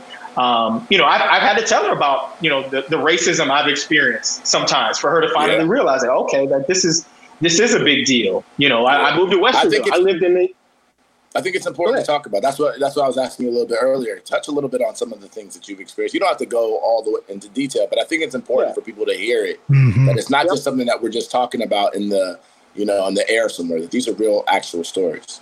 Yeah, I mean, I I, I remember uh, uh, Little League, Columbus, Ohio, playing for the Eastland Vikings. We go play a road game in a in an area that was predominantly white, and they called us all kinds of monkeys and niggers and coons and all that. Like that happened. Uh, you know, you, you you I didn't grow up around in, in a in a white neighborhood. I grew up around black kids. Like my whole neighborhood was either either black kids or uh, uh, Russians and, and Jewish kids who Mhm. kind of just we didn't, there wasn't a lot of white kids. Now I went to uh, Columbus Public Schools, which was pretty mixed. I would say probably more black than white, but pretty mixed.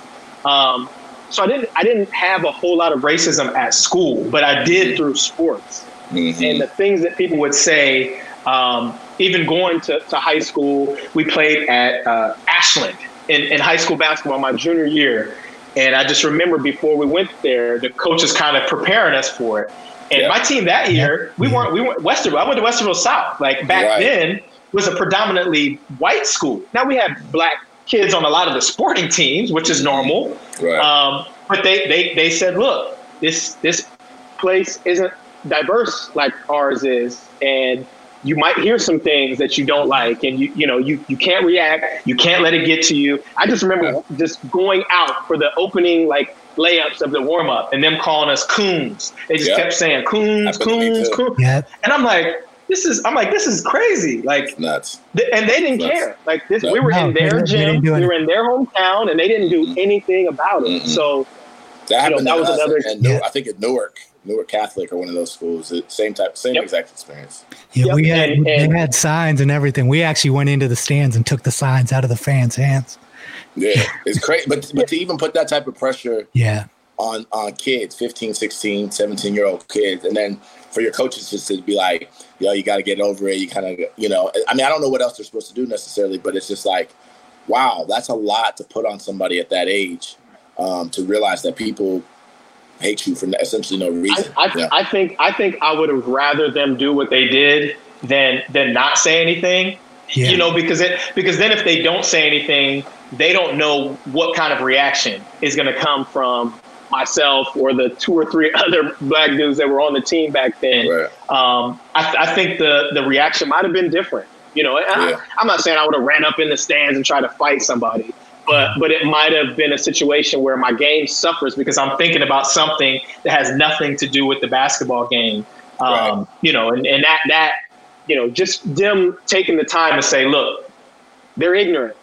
They might say some ignorant things. Yeah. I just want to I want to prepare you just in case it happens. And those are some Um, so tough, I- like I- I said, yeah, those are tough lessons for us to learn at that age. But I do think they are lessons. And Yeah. uh, I guess as we continue to move forward, I guess I, another question I have for you is, what I guess what are your goals now? Um, in the I guess within the the movement, so to speak, but also like in other things. I know you have other endeavors, other things that you care about. I know you're a, family man now. Uh, so just Yeah. talk to us a little bit about how you see life moving forward. Yeah, well, I mean, w- within the movement, I'm I'm going to keep speaking up. I'm going to keep doing the things that I'm doing. Um, Right. Obviously, the the protests have kind of died down, which I went to a few here in San Diego, and they were awesome, and they were like really eye opening to see the amount of people and the diversity of the people, and, and and how important this is to people who look like us, but people who also don't look like us. Yeah. Um, and that I think I think that's important. Um, I'm in I'm in talks now with a company here that I'm involved with um, about doing a, a, a huge fundraiser for directly for Black Lives Matter.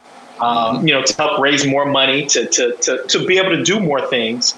Um, And it's just, I think it's it's about continuing the conversation. So I'm going to continue to speak up, and I'm going to continue to speak out against the people who are contrary to what Black Lives Matter stands for. Because I, I, I like you're either a part of a, a positive movement and a change in history, or you're going to be on the back end of it, and we're going to leave you back there. Like you, you know, I, I I get tired of hearing people say this is how they were brought up. Like Right. it's 2020 now. If you're not opening your eyes or opening a book or allowing yourself to listen, Mhm. and you're just going to revert back to how you were taught, then then I don't want to have anything to do with you. Now, Yeah. older people, you know, 60s, 70s, 80s, who have always been that way, like that's Yeah. different.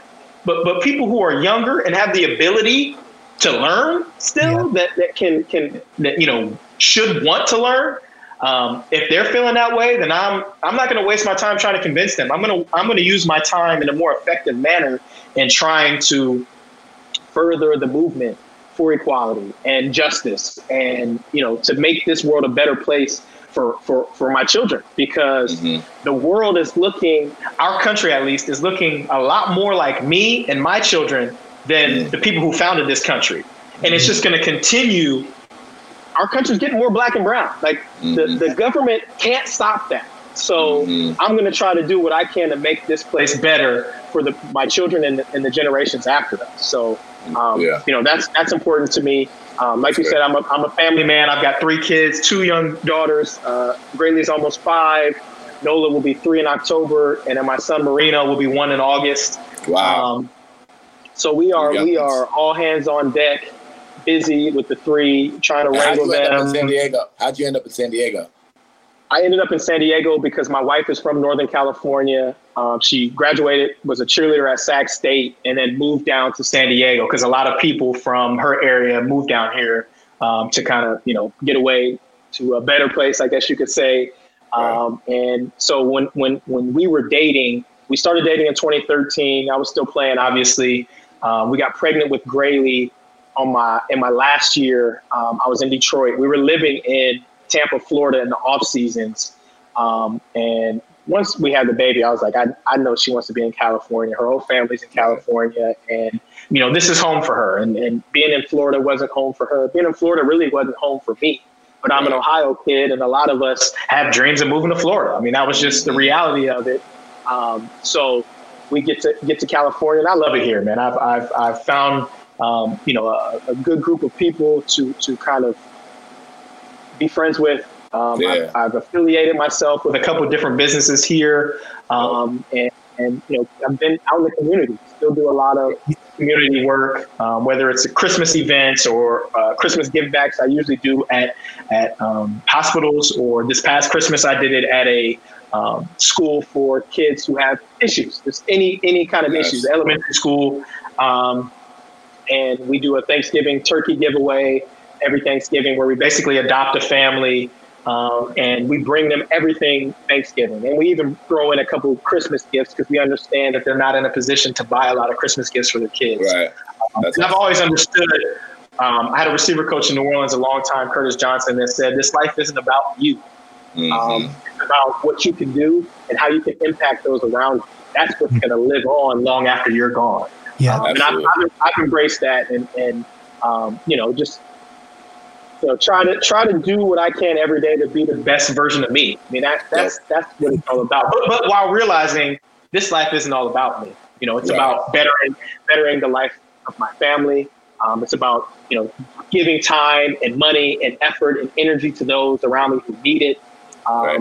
and still trying to have something that that wakes me up every day, gives me energy, um, because there was a lull after I retired. That was just kind of like, okay, like now what? Like I hit that that retirement wall, I guess you could say, where you, you Right. not, not saying I felt worthless, but I definitely felt like I need something. Like I need I need something. You know, I'm, That, I'm- that I'm happens. That happens to a lot of. That happens to a lot. A lot of players. Yeah. young players. Yeah. Go ahead, B. Yeah, and uh, you know, I was just I was just gonna say, you know, what you were saying about San Diego. I feel like it's it's one of the shining examples of what America can be because every time I've been there, I actually feel like it's integrated. It's not just that there are pockets of minorities here and there, but everyone. You go into a restaurant, you see black and brown faces, you see white faces, and it's a natural, more of a natural, an organic, organic interaction. I think if if more more cities were like that or looked at that as an example, this this country definitely could develop. that, I mean, that's that's one of the things that I love most about San Diego. When, when my wife and I were dating, every single time that I come here, no, obviously we're young, we don't have any kids, so we're going to go out to dinner, we're going to go out to the club, and we're going, you know, we're going to do social things. It was so contrary to what I grew up with in Columbus, and in Toledo, and sometimes in other places where usually you go places and it's very one or the other, Mhm. or one and the others. Um, Right. San Diego is not like that. New Orleans was a lot like that, where it's it's very mixed and very diverse, and everybody's kind of cool with everybody. Um, That's not to say that racism doesn't exist here, because I know it does. It does. Um, but but I guess uh, uh, the the big majority, the vast majority of of San Diego is very very open and and to the diversity and um, it, it's beautiful and, and like you said, it is it is a picture of what America can and should be. Absolutely. Let me ask you this question, and then we're going to get to something fun and get you out of here. First of all, thanks for joining us, man. This has been really good. Yeah, it has been. Uh, uh, so one question I have for you is actually back back to football season, and, and right now it's July, and the season typically camps start at the end of this month, and there's a whole coronavirus out here right now, and you know there are all kinds of leagues trying to figure out what to do. The data is different depending on who you talk to. The states are dealing with different issues, you know, with their leadership. How do you see an actual season playing out? I guess as an observer, right? And they, you're just a as, as a regular citizen who under who's evaluating this. How do you see a season playing out?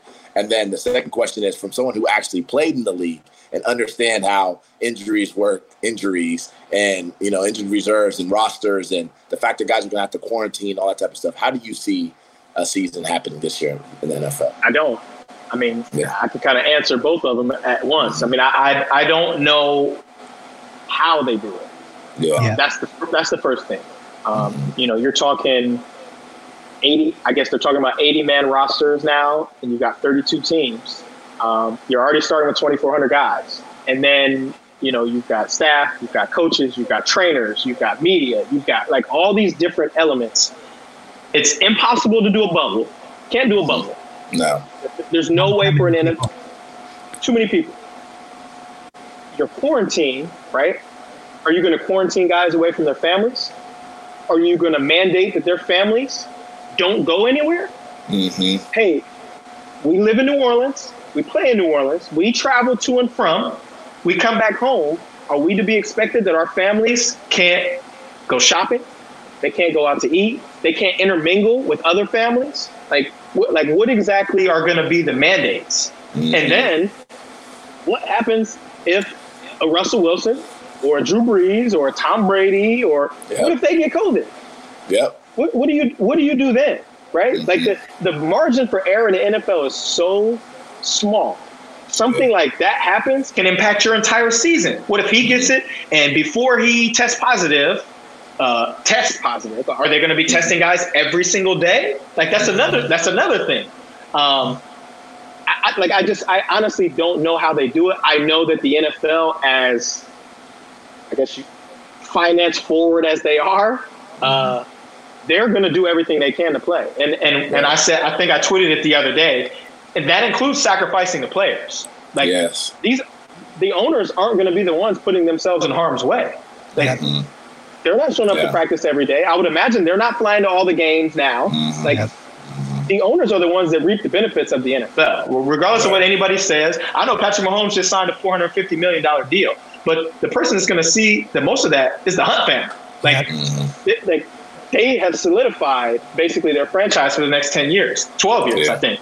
Um, Right. So it's it's about the bottom line. It's not about protecting players. It's not about player safety. It's about doing whatever they can because nothing has stopped them before. COVID didn't Yeah. stop the NFL draft. COVID didn't stop free agency. So why would they think that COVID is going to stop football? I think it's going to take. They might go to training camp. You know, they might. They're supposed to go at the end of this month.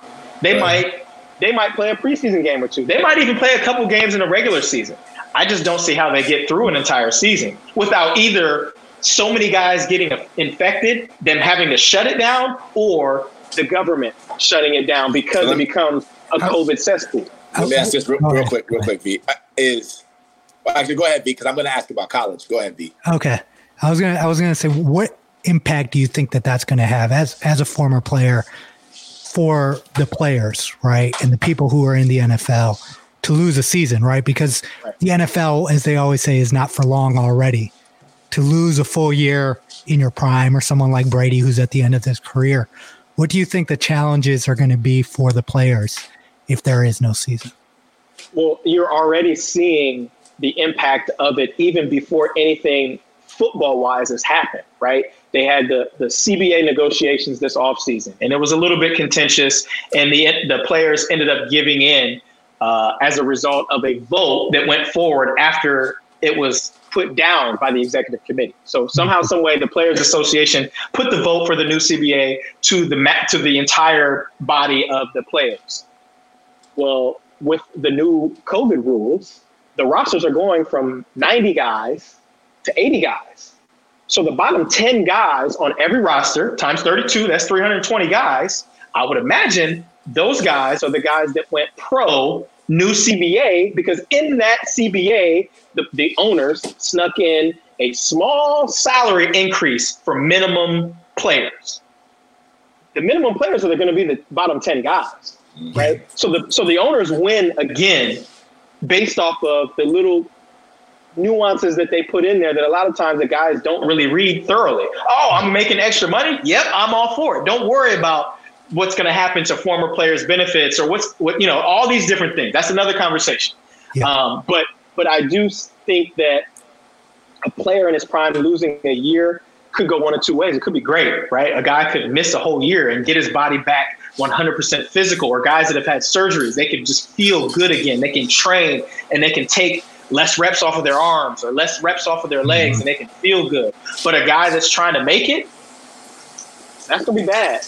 Um, it could be it, because there's going to be another crop of young guys the next year, and it's going to be harder for those guys to get an opportunity. Not that they can't play, but to get another opportunity, it, it's going to be tough. And I mean, obviously for the guys on the last leg, it's it's it is dramatic. I mean, like they might not get another opportunity. Obviously, Brady and Brees will get an opportunity, but Yeah. but an older guy that's an older minimum salary guy might not because might a be younger, cheaper guy would, would just come in and take his spot. But I, I think Safety should be paramount, Yes. right? You shouldn't be worried about playing football when there's people dying still. Like So let me ask this. there's a lot of this, people still dying. because there's a, there's even so, and I think that's even probably more true, and you I think you would probably agree in college, right? Because college guys are even a leather layer lower, so to Yes. speak, where they're not getting paid they don't have any necessarily any recourse, um, and so they it's it's a different risk for them that they should be assuming. Uh, if you're going to you're going to make 20 million in a season and you want to take that risk, I'm not. Even though you can still spread it to other people, I, that's a different risk than someone going and like, you know, who's not paid, who's just playing for a scholarship. What are your perspectives on that in terms of college football, uh, and and whether or not we see a season there, and what do you think should happen there? I, I think it's unfortunate because there's nobody to protect college football players, right? College football players don't have agents, they don't have a union, and we've already seen coaches like Mike Gundy and others basically saying we got to get back, we got to stimulate our uh, economy, basically saying they don't give a damn about the players. They care about what the players can do for them and those around them. Like that's which is crazy to me. Like that, it, it, it, like they.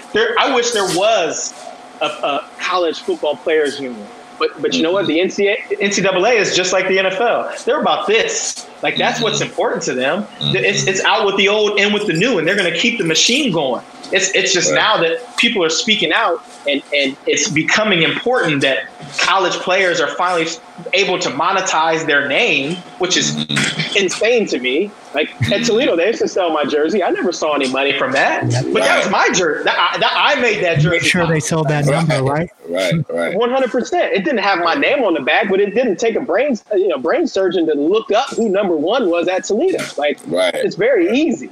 So yeah. it's I, I think it's going to be harder for college football because the the conferences aren't necessarily all in sync. The NFL is one entity, right? Mm-hmm. There's if, if, the NFL is playing, there's not one team that's going to not play. Whereas right. like the SEC could potentially say, well, we're going to play our conference schedule, and the Big Ten can say, well, we're not playing, which I think would be even worse. I think right. they should all be on the same accord. If, if one isn't playing, they all shouldn't play, and I think yeah. they should err on the side of safety more than anything. Like if you've got to give these guys an extra year of a scholarship, then so be it. If it's a guy that yep. Go ahead. If it's a guy that, that is gonna, gonna be a pro, let let him go pro anyway, right? Like they, they're worried they're worried about paying an extra year of scholarship when the money that they're making specifically in football, they have the money to do it. Like I don't I, I, I don't know. Yeah, I mean, and that and that's that also is one of those things when you talk about they care about themselves first I think the re- part of the reason that some of these big programs are fighting to make sure a college football season in some way happens is what you just touched on. What happens next year when Justin Fields becomes draft eligible, right? Is he going to come back to Ohio State or is he going to go pro? You know, a lot of these schools, same thing at Clemson. A lot of these guys are in their final years. And I think these programs, they're so scared of losing the money that these big time players like Trevor Lawrence, what, what, value does Trevor Lawrence create for the Clemson program that they lose when he leaves, right? Yeah, you might be able to replace him, but that's my fear in how they're evaluating these things is although they're saying, like you said, it should be safety first, but everyone's thinking about all these other things that they may never bring up to us, the public, but they're mm-hmm. talking about in the back rooms. Well, and that's also what exposes it exposes the business of yep. college football. Let's stop playing around. Let's stop acting like this is just amateurism and guys are just right. You know going for scholarships and let's go cheer on the team. It's like no, this is big business, and it's not just big business for the program, but it's also big business for these institutions because a lot of money that they make from these big programs they use for many other things in their institutions, including funding other sporting programs, which a lot of them you're yep. starting to see close down. And I think this is starting to expose this farce that these are collegiate scholar athletes. This is big business. This is right. pros. I don't care what you want to. It may not be the NFL, but this these these are pros. Yeah, and they're generating billions of dollars. So let's stop the whole farce. So it's going to be very very interesting to see how this plays out this season, because people are going to have to come to grips with a lot of re- reality, and they're going to have to make admissions that they haven't been forced to make. For example, if you send those guys out there, that means that you're essentially admitting that this is all about money, because you know that it's not safe you know that yep. it's not safe. You know that they can get it easily. You know you can't socially distance or wear a mask or do any of the recommendations that are coming from the people that we all. You literally are breathing on each other every play, right? There's no way. So if you do that, that means that you're just saying, listen, this the, the money of this and, and, the entertainment value of this is more important to us than the player safety. So anyway. We could probably talk about that forever, but I want to get you out of here. So we're going to ask you two fun questions. I didn't prepare you for these ones, and then we'll let right. you go. Um, so my first question is: give us your top five musicians of all time. Top five musicians that influence you and, and your life.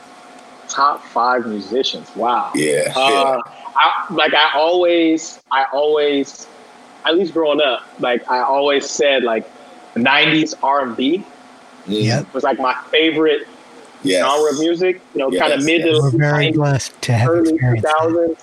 2000s. Um, man, I mean, Drake. Drake is my favorite artist. Period of all Okay. time. My guy. Uh, like my my best friends and I are all like big Drake heads or whatever. Okay. Um, Gotta support your I- light skinned brother. One hundred percent. You know, like my, my, my, my mulatto brother. Yeah, for sure. Right, right, right, Um, right, right. Drake for sure. Um, shoot, man. I mean, we grew up listening to Michael Jackson. Um, his music, I feel like, timeless. Um, Yeah. Obviously, he had some other issues that are Yeah. that are scary and and, Yeah. and as a father are very frightening. Mhm. Um, but his music was classic. But it was, right. Um, that's two. Um, I mean, I've, I've been a big Jay Z fan forever. Mhm. Um, somebody who's who's aged in the rap game well, Right. um, and still, you know, when he wants to, can can can jump on anybody's track and kill it. right. Uh, I just remember like my senior year, Jagged Edge. Like Jagged Edge was Mhm. like Jagged Edge was like it. So I would say like yeah. definitely influenced me like with the dancing and everything as I got to the NFL. Like that was like around the time that I started kind of coming into my own uh, with with the self confidence and and dancing at parties and stuff like that. So like there's you know that's part of the reason why I ended up dancing in the NFL. Right. Um, um, who else, man? I'm a huge fan of John Legend. okay. Like I, I, I, I Ohio enjoy. Ohio boy. Yeah, yeah, Yeah. for sure, for sure. I, I enjoy listening to John Legend and and uh, love his wife. Um, She is she is she shoots it to you straight.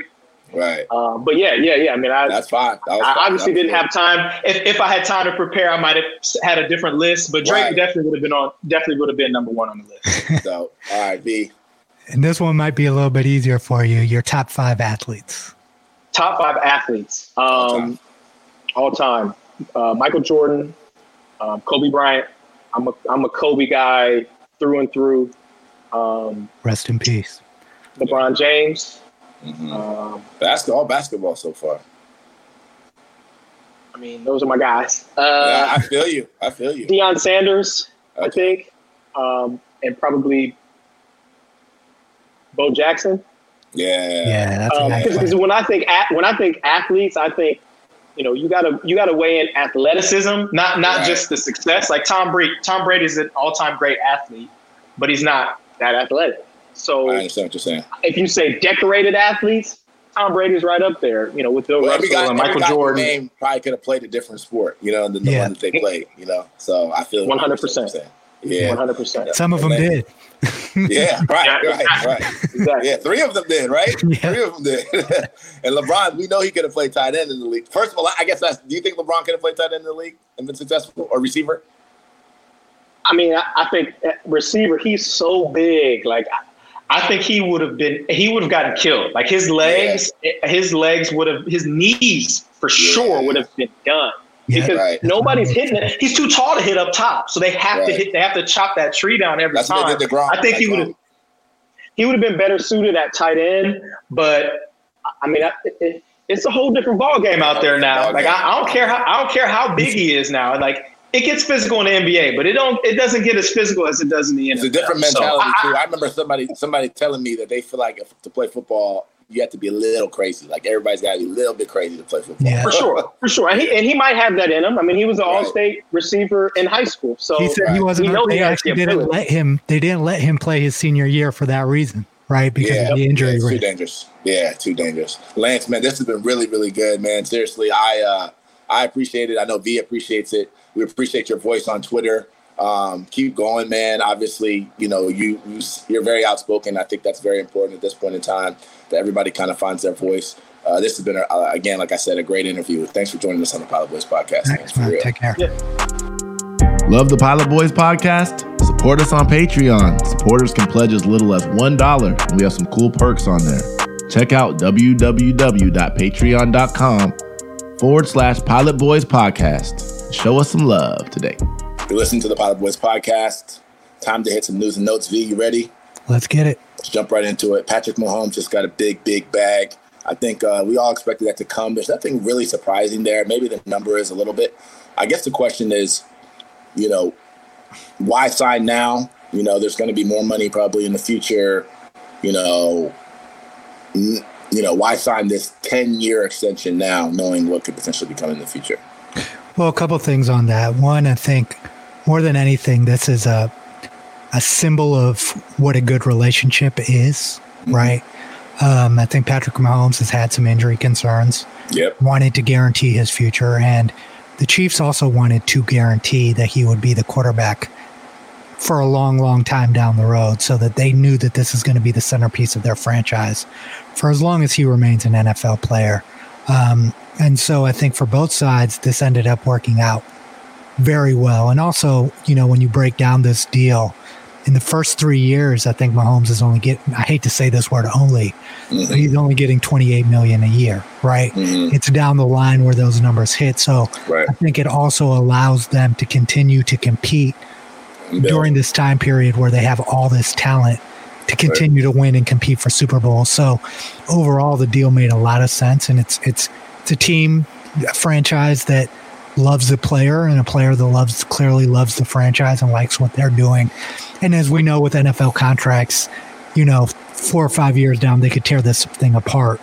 But what I like about this deal is they essentially the Chiefs are guaranteeing a big portion of this deal as long as he's he's on the roster. So I, I Yeah, love I mean, I think it makes both sense. sides. And it makes sense again, like you said, the injury concerns. I mean, that always, you know, you realize how quickly you can be out of this league, and it's a lot harder to negotiate. I don't care how good you are when you're injured than when you're not. And speaking of actually injured quarterbacks, let's move on to Cam Newton. Cam Newton kind of called out the Panthers uh, essentially for replacing him. And uh, you know, what are your thoughts on Cam, really? And and and I guess, I guess as it pertains to him going to New England now, and the and the Panthers kind of moving on from him from him. What are your what are your feelings about it? I think Cam is a person that is supremely confident in himself and knows who he is, right?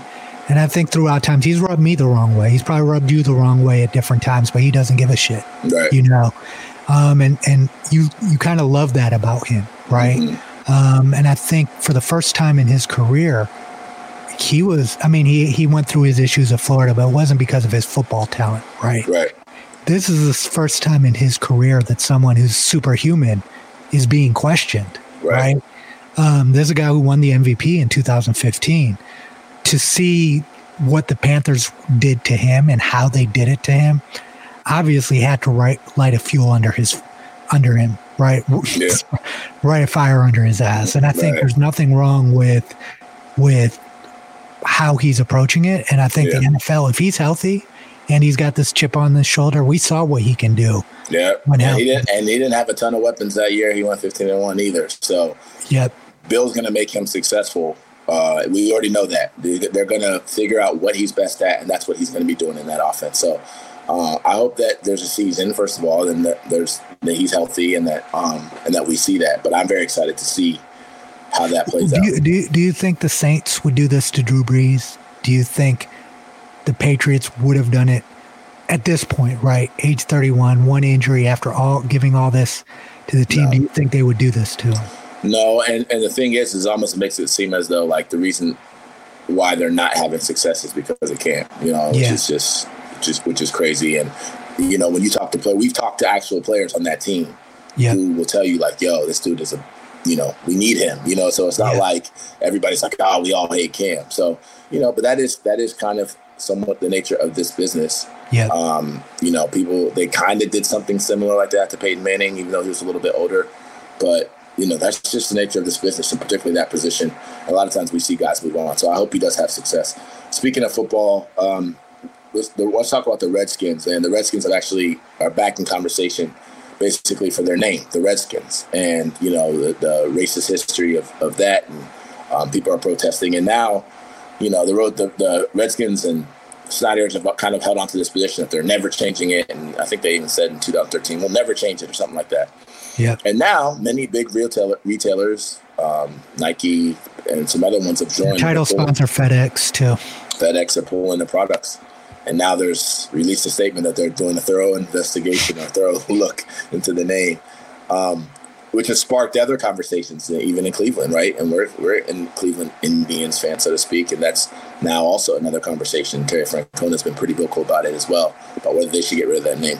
What are your thoughts kind of on the, the, the bigger picture of this thing uh, as it pertains to some of these sports and um, sports teams and their names? I mean, we talk about this all the time. People aren't just going to ch- change things out of their the kindness of their heart.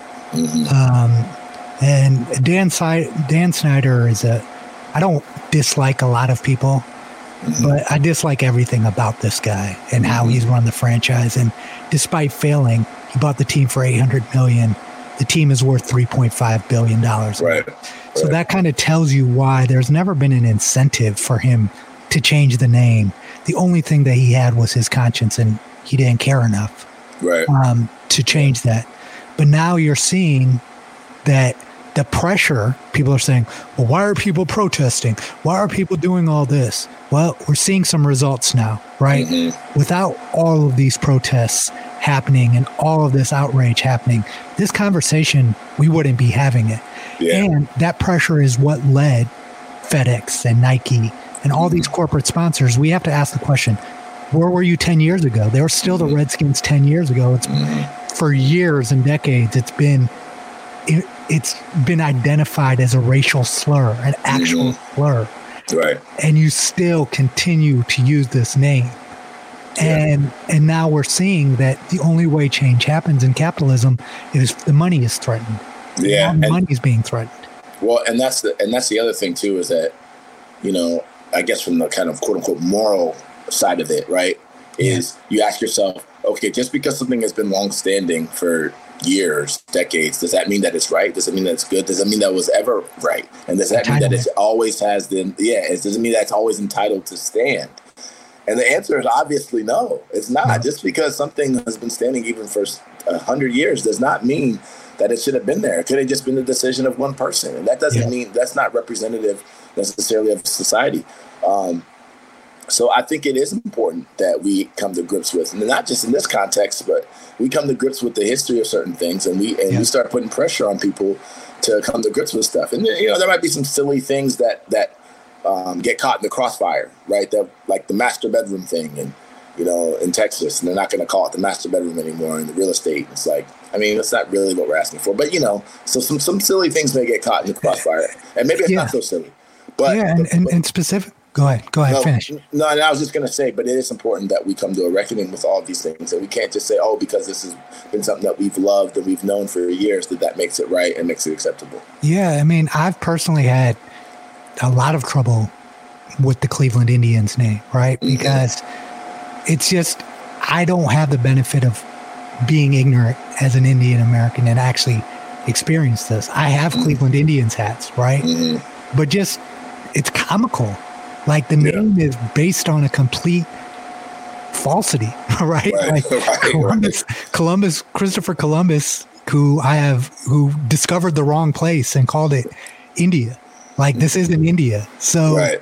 to continue to embrace a name like that and fight for it, like Mm-hmm. the organization has had, is like you're being racist against multiple groups Right. with that name, right? Right, And it's right. like, what are you doing? And and in the case of the Redskins, it's like you guys could really use a rebrand for how you've performed on on the field the last twenty years or so. Maybe a rebrand could help your franchise too. Yeah. No point. To, no point to be sticking that hard to a name. Let's talk about uh, some college stuff, man. So there's a, a former Penn State player. His name is Rasir Bolton. He's now a standout guard at Iowa State. He says that he left Penn State because the uh, Penn State coach Pat Chambers inappropriately inappropriately used the phrase "noose that's around your neck" uh, in some type of conversation that he had with Bolton. Um, the coach has actually admitted to using that and saying that phrase, and that you know obviously caused a lot of discord. And one of the things that he had mentioned was that he had brought it to the attention of a, lot, a number of different people, and it wasn't necessarily taken seriously.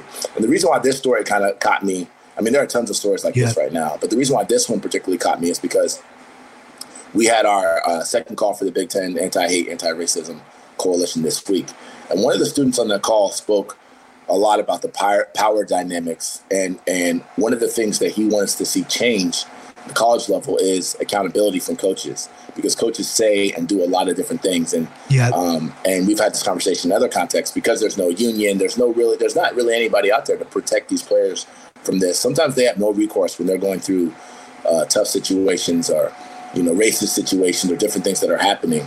Uh, and that's why this one kind of caught my attention i thought that was a very interesting thing what are your thoughts on not necessarily the specific incident but just kind of that kind of that line of thinking in terms of what do we do for these young guys who are experiencing this stuff I mean, we've got deep rooted problems in in sports. Mm-hmm. Period. With the power structure between players and coaches, and it, it always happens when you put some, give somebody that type of power over someone. But the type of things you know this you you played sports, I played sports.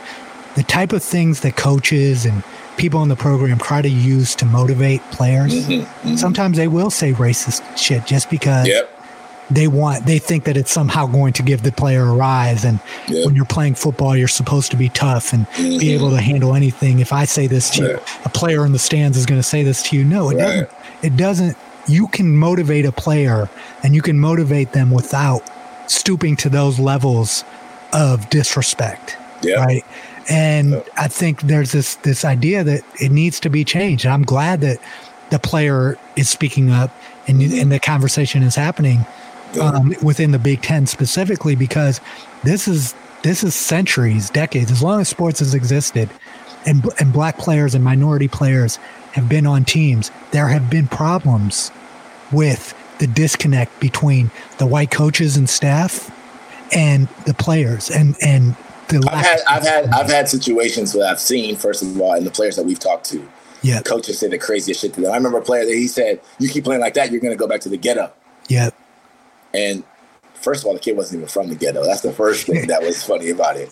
But again, it's just the, what am I supposed to do after that? Am I supposed to respect you after that? For the, I mean, Yeah. am I supposed to play hard for you and help you succeed and you get a better job and more money? Like, what am I? What and then what am I supposed to do? Am I going to go tell, tell the AD? And then what's the AD going to do? They're going to Yeah. fire you? Like, no. So there is a big issue with accountability um, as it pertains to the power dynamics between college athletes uh, and uh, college players, particularly with uh, again, there's no union, there's nothing. I mean, there's nobody to necessarily. you, you have them. a lot of power over these kids. You control whether they have a scholarship. You control whether they play, and if they don't have those opportunities, you know that people say, why don't why don't more players speak up? Because in college specifically, everything is on the line, Mhm. and you might want to speak out.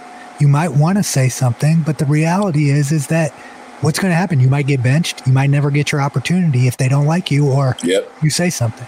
and that's the fear. So hopefully, I think you know we just we have to keep trying to come up with solutions, and also I think one thing that's happened through this period of time is that a lot of players have felt more power, even though they're not unionized. They felt they feel the power of people behind them, and I think that's empowered them to do and say a lot Yes. of things. And these are good times to start fighting for specific changes. Um, let's move to uh, hockey. NHL and NHLPA, they've reached an agreement to resume play on August 1st. That's expected to be ratified by the Board of Governors. People are getting back to sports, man. I mean, the the you know, I the numbers are surging in certain states, but there's data that maybe it's not as deadly, but there's some data that's saying that there are more hospitalizations. People are kind of interpreting however they want, right? I think people are using whatever data that they want to use to kind of get whatever result they're looking for. But people are going to play. I mean, August 1st, that's right around the corner.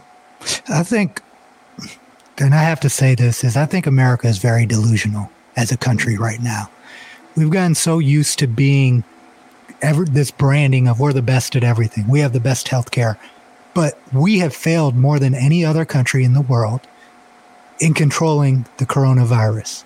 And instead of embracing that, we continue to want to be delusional and think that everything is going to get back to normal. And it's systemic, right? Like it's almost like we want people to be distracted. Who gives a shit about the NHL right now if there are 100,000 new cases of coronavirus in the state of Florida alone last week? You know what I mean? Like, and and and part of this is we have to, as a society and as as citizens, understand what's happening to us. Mm-hmm. You know, It's great. Yes, NHL fans will have a season and they'll get to play. But what happens if your favorite player gets COVID and your favorite player's mom or dad? This happened with Karl-Anthony Towns as a result. Mhm. Right. Dies, Yeah. right? Like, we're not taking this thing seriously. And I think that some people have accepted that people are going to die. And it's a sinister way of looking at things, but people have accepted listen, people are going to die. I have a greater chance of going outside and dying in a car accident. You know, they've, they've, they've come on to take on that rationale. And then again, I think like one of the things that you said is that Amer- Americans have become accustomed to certain things and spoiled, right? Yeah. And used to certain things. And then also that kind of live for the moment thing that I think Yeah. is happening where people aren't capable. They're like cannot think five years down the line or ten years down Yeah. the line. They have to know have their gratification right now, yeah, uh, and I think that, that that's just led to what we're seeing now. Man, people are going to reopen, cases are going to go up, and it's just going to be something that we deal with, despite the failed leadership, despite the failures at many, almost every single level. We're dealing with it. The way we're dealing with it is because of that, you know, and um, it to, just con- to continue to hear all these politicians from the top down say, we're doing a great job. No, you're not. You're not. And I think a reflection of a, a great leader is when you accept that things aren't going as planned and you fix them, take accountability, like you said.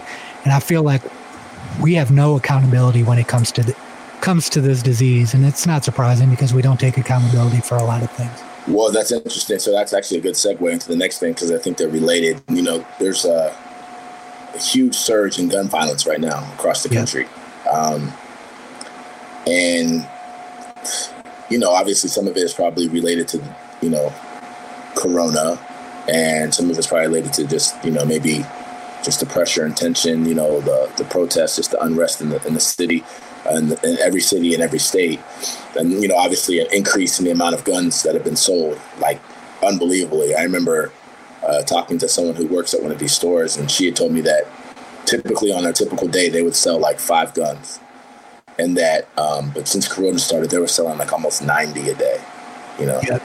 um, america has a gun problem man and, and people i know there are people on the other side to say listen it's not guns it's people that kill but Mm-mm.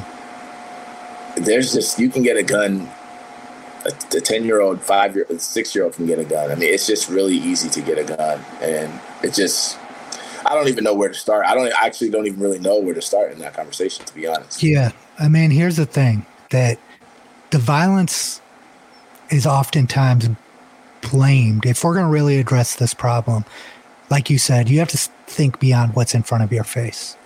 America is got more gun violence than any other country in the world. People are dying every day.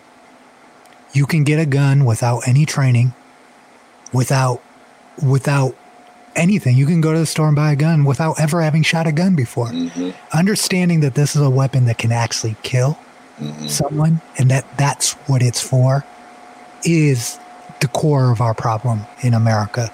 And like you said about uh, the people who say, well, it's protected in the Constitution. Okay, well, a lot of things are protected in the Constitution. Does it mean that every single person should own a gun without any real process that you go through? Like, even in a country like India, I know this, unless you actually are a hunter or a soldier, yeah you cannot own a gun, you know? it's a, it's a culture that that that we've allowed to exist and it's, it's really hard to undo especially when you have lobbyists big powerful lobbyists and people who are you know people who are in government who are proponents it's just i don't i don't necessarily see it going anywhere um, i mean i think the best thing that can happen is concessions maybe on background checks and you know if you have a history of mental health and all that type of stuff but why, why, why, why are there three guns for every American? And why have there been 2.1 million guns sold since the outbreak? When people are going through, you know, people are dealing with more mental health issues and depression and other things that could trigger violent behavior. yeah Why would you push more guns into society if you're a responsible society? I don't even know where to where to end on that. But let, let's let's move on from that. We just, I mean, at this Yeah. point, we just gotta pray, I guess. I don't know. Yeah. But let's talk about some other stuff that's happening in pop culture. Uh, Ghislaine Maxwell, who's you know Jeffrey Epstein's former associate, Madam. I don't even know what to call her. Fixer, She's- everything, yeah. all the above. She's finally been arrested. It looks like she's, uh, you know, the reports are coming out that she's going to squeal, so to speak. And, uh, you know, I think she's been moved to the federal New York prison, the same one that Epstein hung himself in. Uh, the fact that there's evidence out here that, or there's reports out here that she's going to talk and she's going to name big names means that her safety is obviously in danger. I don't Yeah. expect anything to come out. I don't expect her to speak before she's quote unquote suicided. I hate to say that, be sinister about it, but that's how I feel about the situation. I mean, pow- power and money um, move silently when they're doing wrong. Right. Um, and I think there are a lot, clearly, a lot of powerful people who have a lot to lose that don't want anything to come out and thought that she, she would never speak. One of the things that I read was that she thought that she was going to be protected by some of these powerful people. Um, but it's very, it is very interesting the fact that she was still an American arrested, right? So Right. it's hard to trust anything with that story, and we don't know Yeah. how it's going to play out. But at the end of the day, if she did these things that she's being accused of, again, she has the right to defense. Then you know, whatever happens to her, I'm not, I'm not going to lose any sleep over. Right. I think the bigger thing is that people want to see justice for the other people who are involved. Yes. uh, and the big, big, some of the other big names. Um, let's talk about some other stuff. That's some other corruption, right? So, like, the stories coming out now. I think that the, somebody, the government, has released who've all gotten these like paycheck protection loans from the government. They're supposedly supposed to be small business loans.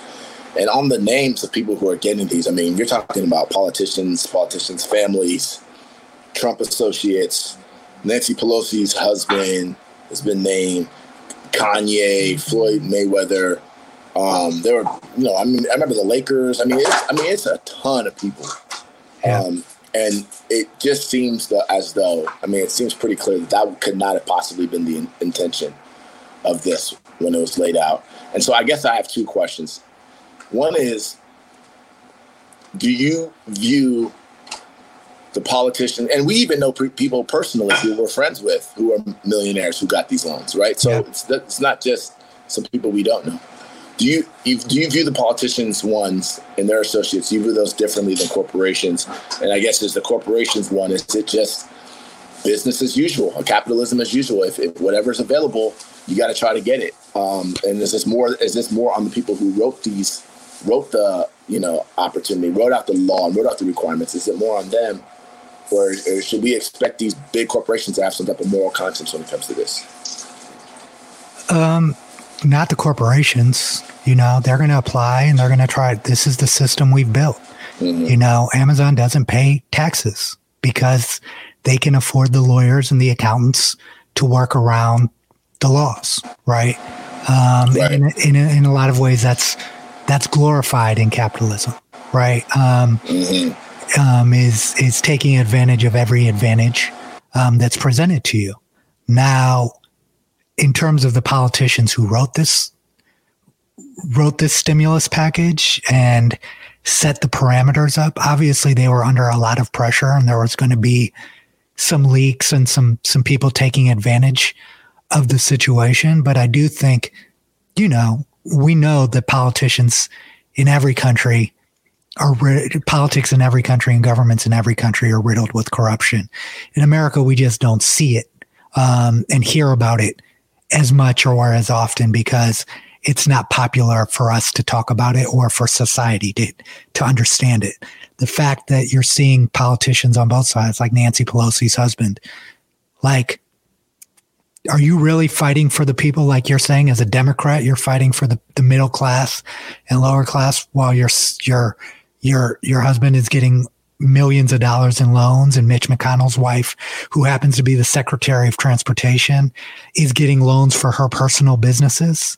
Like these are things that I'm happy are being broadcast and are absolutely wrong, right? It's like that's the unfortunate, but the unfortunate reality in capitalism is that the rich always get richer and the poor always get poorer because that's the way that the system is set up for a small number of people at the top to have the money. Uh-oh, we got some technical difficulties. You're back. Yeah, You're back. That. Yeah, I sorry. I was have to do a solo, solo show. Nah, nah, you're doing good. I, I, can hear you, but I didn't know if you could hear me. Yeah, I mean, you're 100% right. I think, I think from the business perspective, um, we have been trained as capitalists to kind of to go with, go for whatever's Yep.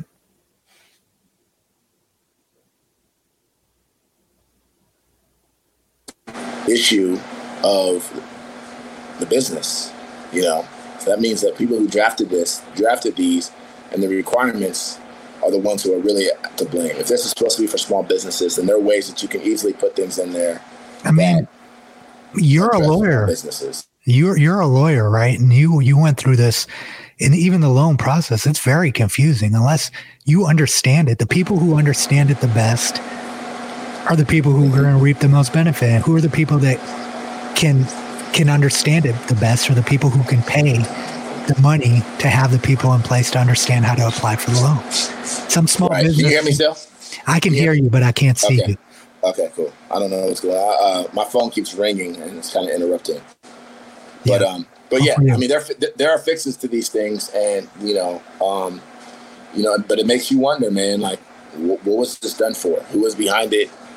Why was it ever even written like this? You know, um, Yeah. that's just the, the nature of the business. Um, couple of couple more things. Let's talk about some music real quick. Uh, Fifty Cent versus Ti.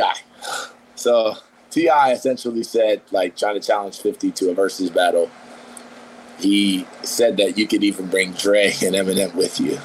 And Fifty responded like, "This guy must have been, you know, must have been high off the same weed that they gave Chris Tucker on Friday or whatever." And so it's kind of a little funny thing, but uh, T.I.'s got hits. People don't realize it, especially if you could just play verses and features. T.I. has got hits, but once you start adding in Dre and that's a different fight. I think T.I. versus Fifty could be. a- I mean, if you if you if you calculate outside of, I mean, fifty was the king, right? Literally the the recognized king. But right, T.I. probably has more hit records than he does Mm, yeah, overall, and in terms of longevity, multiple albums hmm that people say are are great and mixtapes, and he had mixtapes too for days. So I mean, right, T.I. sometimes I wish T.I. would just rap and not speak publicly sometimes. yeah, but as a rapper, he can he can put in. I wouldn't be intimidated going up against anyone. No, not anyone. Not anyone. I agree with you completely. And like I said, if, especially if you're including features and, and verses, Yeah. yeah. yeah, I mean, T.I.'s got tons of stuff. What about, speaking of 50, what about Pop Smoke? It's Pop Smoke's album. It just kind of got released. 50 was, I think he's an executive producer on it. Yeah, I think he Um, helped put it together. Yeah, he really helped put it together. What are your thoughts on it, man? It's it's so sad. Anytime I hear Pop Smoke, I'm just like, man, what this guy could have been. I love his voice. I love his charisma. You know, I never know. I don't know what situations he had going on behind the scenes and what beefs he had going on behind the scenes, and what ultimately ultimately led to his being killed. But uh, he seems like a talented dude that I, I like to hear from. Yeah, man. I mean, I, I haven't gotten a chance to really go through the album, and I think I don't like I don't want to analyze what he was going to be, right? hmm I think all we can say is this is a guy. Whenever somebody unique comes on the scene in music and hip hop, that's bringing something that's different, you have Mhm. to pay attention. Right. Um, and I think that's the case with Pop Smoke, right? It's Yeah. like he was so unique. Um, I liked a, a couple of the records, really liked a couple of records I've heard from him. Right. Other records I didn't get, but I understood the energy. I think people in New York were saying this is the next DMX. Right. And I was like, ho, ho, ho, hold on. We don't know yet, but I It's think just because the voice, the raspiness in them, Yeah, you know, and and the rawness in the voice. Yeah. and it's very unfortunate when we, we we lose a talent that had so much potential who is just scratching the surface i'm looking forward to listening to the album Yeah. um, so far it seems like the reviews are great and people are saying that it's it's definitely uh, an amazing album i don't know how much you've listened he's a new I haven't, I haven't really got a chance to listen to it. I've heard a couple songs. I'm definitely going to listen to it though because I, I believe in him uh, as an artist, and I think that you know with it, you know 50 behind it, I think 50's gonna make sure there are certain types of hits on there and stuff like that. So I'm interested in definitely checking that out. Um, one other one other thing I, I want to get to before we get out of here uh, is Makur Maker. Um, I believe that's how you pronounce his name, five star basketball recruit who was being recruited by Kentucky, Duke, everybody who decided to go to Howard University. This is not the first story we've heard of this of this like this. There actually it's not something that we should necessarily look at as an isolated incident. It is part of a movement um, behind the scenes, in case people don't know, where a lot of people behind the scenes are trying to push some of these young athletes to go to HBCUs and to start saying, listen, if we're not going to be paid, then let's start making money, make generating this money for some of our institutions and help build up our build up our institutions this way. If you're a star, you're a star, whether you go to Duke or whether you go to Howard. What do you think about that? Is this real? Is this real, or is this just something for the moment? And you know, are are, are you know the predominantly white institutions are they going to be threatened by this? What? How serious of a, of a deal is this? You know, we've talked. It's this is a very interesting conversation, right? Mm-hmm. Because we've talked to parents and athletes who basically have said, "Why wouldn't we send our kid to an HBCU?" The issue is that are the HBCUs and their athletic programs in a position to help our our son succeed? Because the goal yeah. of any star athlete is to utilize that opportunity in college to go to the next level, mm-hmm. right? So first of all, I think it's it's great that he's making this decision right mm-hmm. now. The fact that he made this decision, it's the responsibility of Howard University to make sure to take advantage in mm-hmm. the best way they possibly can right. to produce a competitive product on the court, recruit other players because if you get him, you should be able to get other players, right? Mm-hmm. Um, but I like the psychology and the mentality that these young kids are starting to take, which is if you're not going to look out for my people, I'm going to look out for my own people. here's the thing my, my platform. And I think LeBron is actually, in basketball specifically, a lot of this credit is due to LeBron James and what he's shown a lot of these young players about how much power they have and what what empowering your own people can do to to close that divide that we have in society. And when you look at this arms race, this is essentially what I call it amongst all these big programs, right? To yep. see who can have the biggest and the best facilities. You got six hundred million dollars going into certain facilities and locker room. Who has the best locker room and the players' lounge and all this other stuff? Weight room. These are distractions. At the end of the day, um, that are well. First of all, it's resources um, that can help players become better. Right? If you have a bigger and better weight room, and yeah. you can pay pay your staff more money, and on you know you can attract the best talent, then you're going to be able to help groom these guys to become the best. But that is part of the advantage that they have. It's not necessarily that the coach at Howard is any less of a coach than the coach at Louisville, right?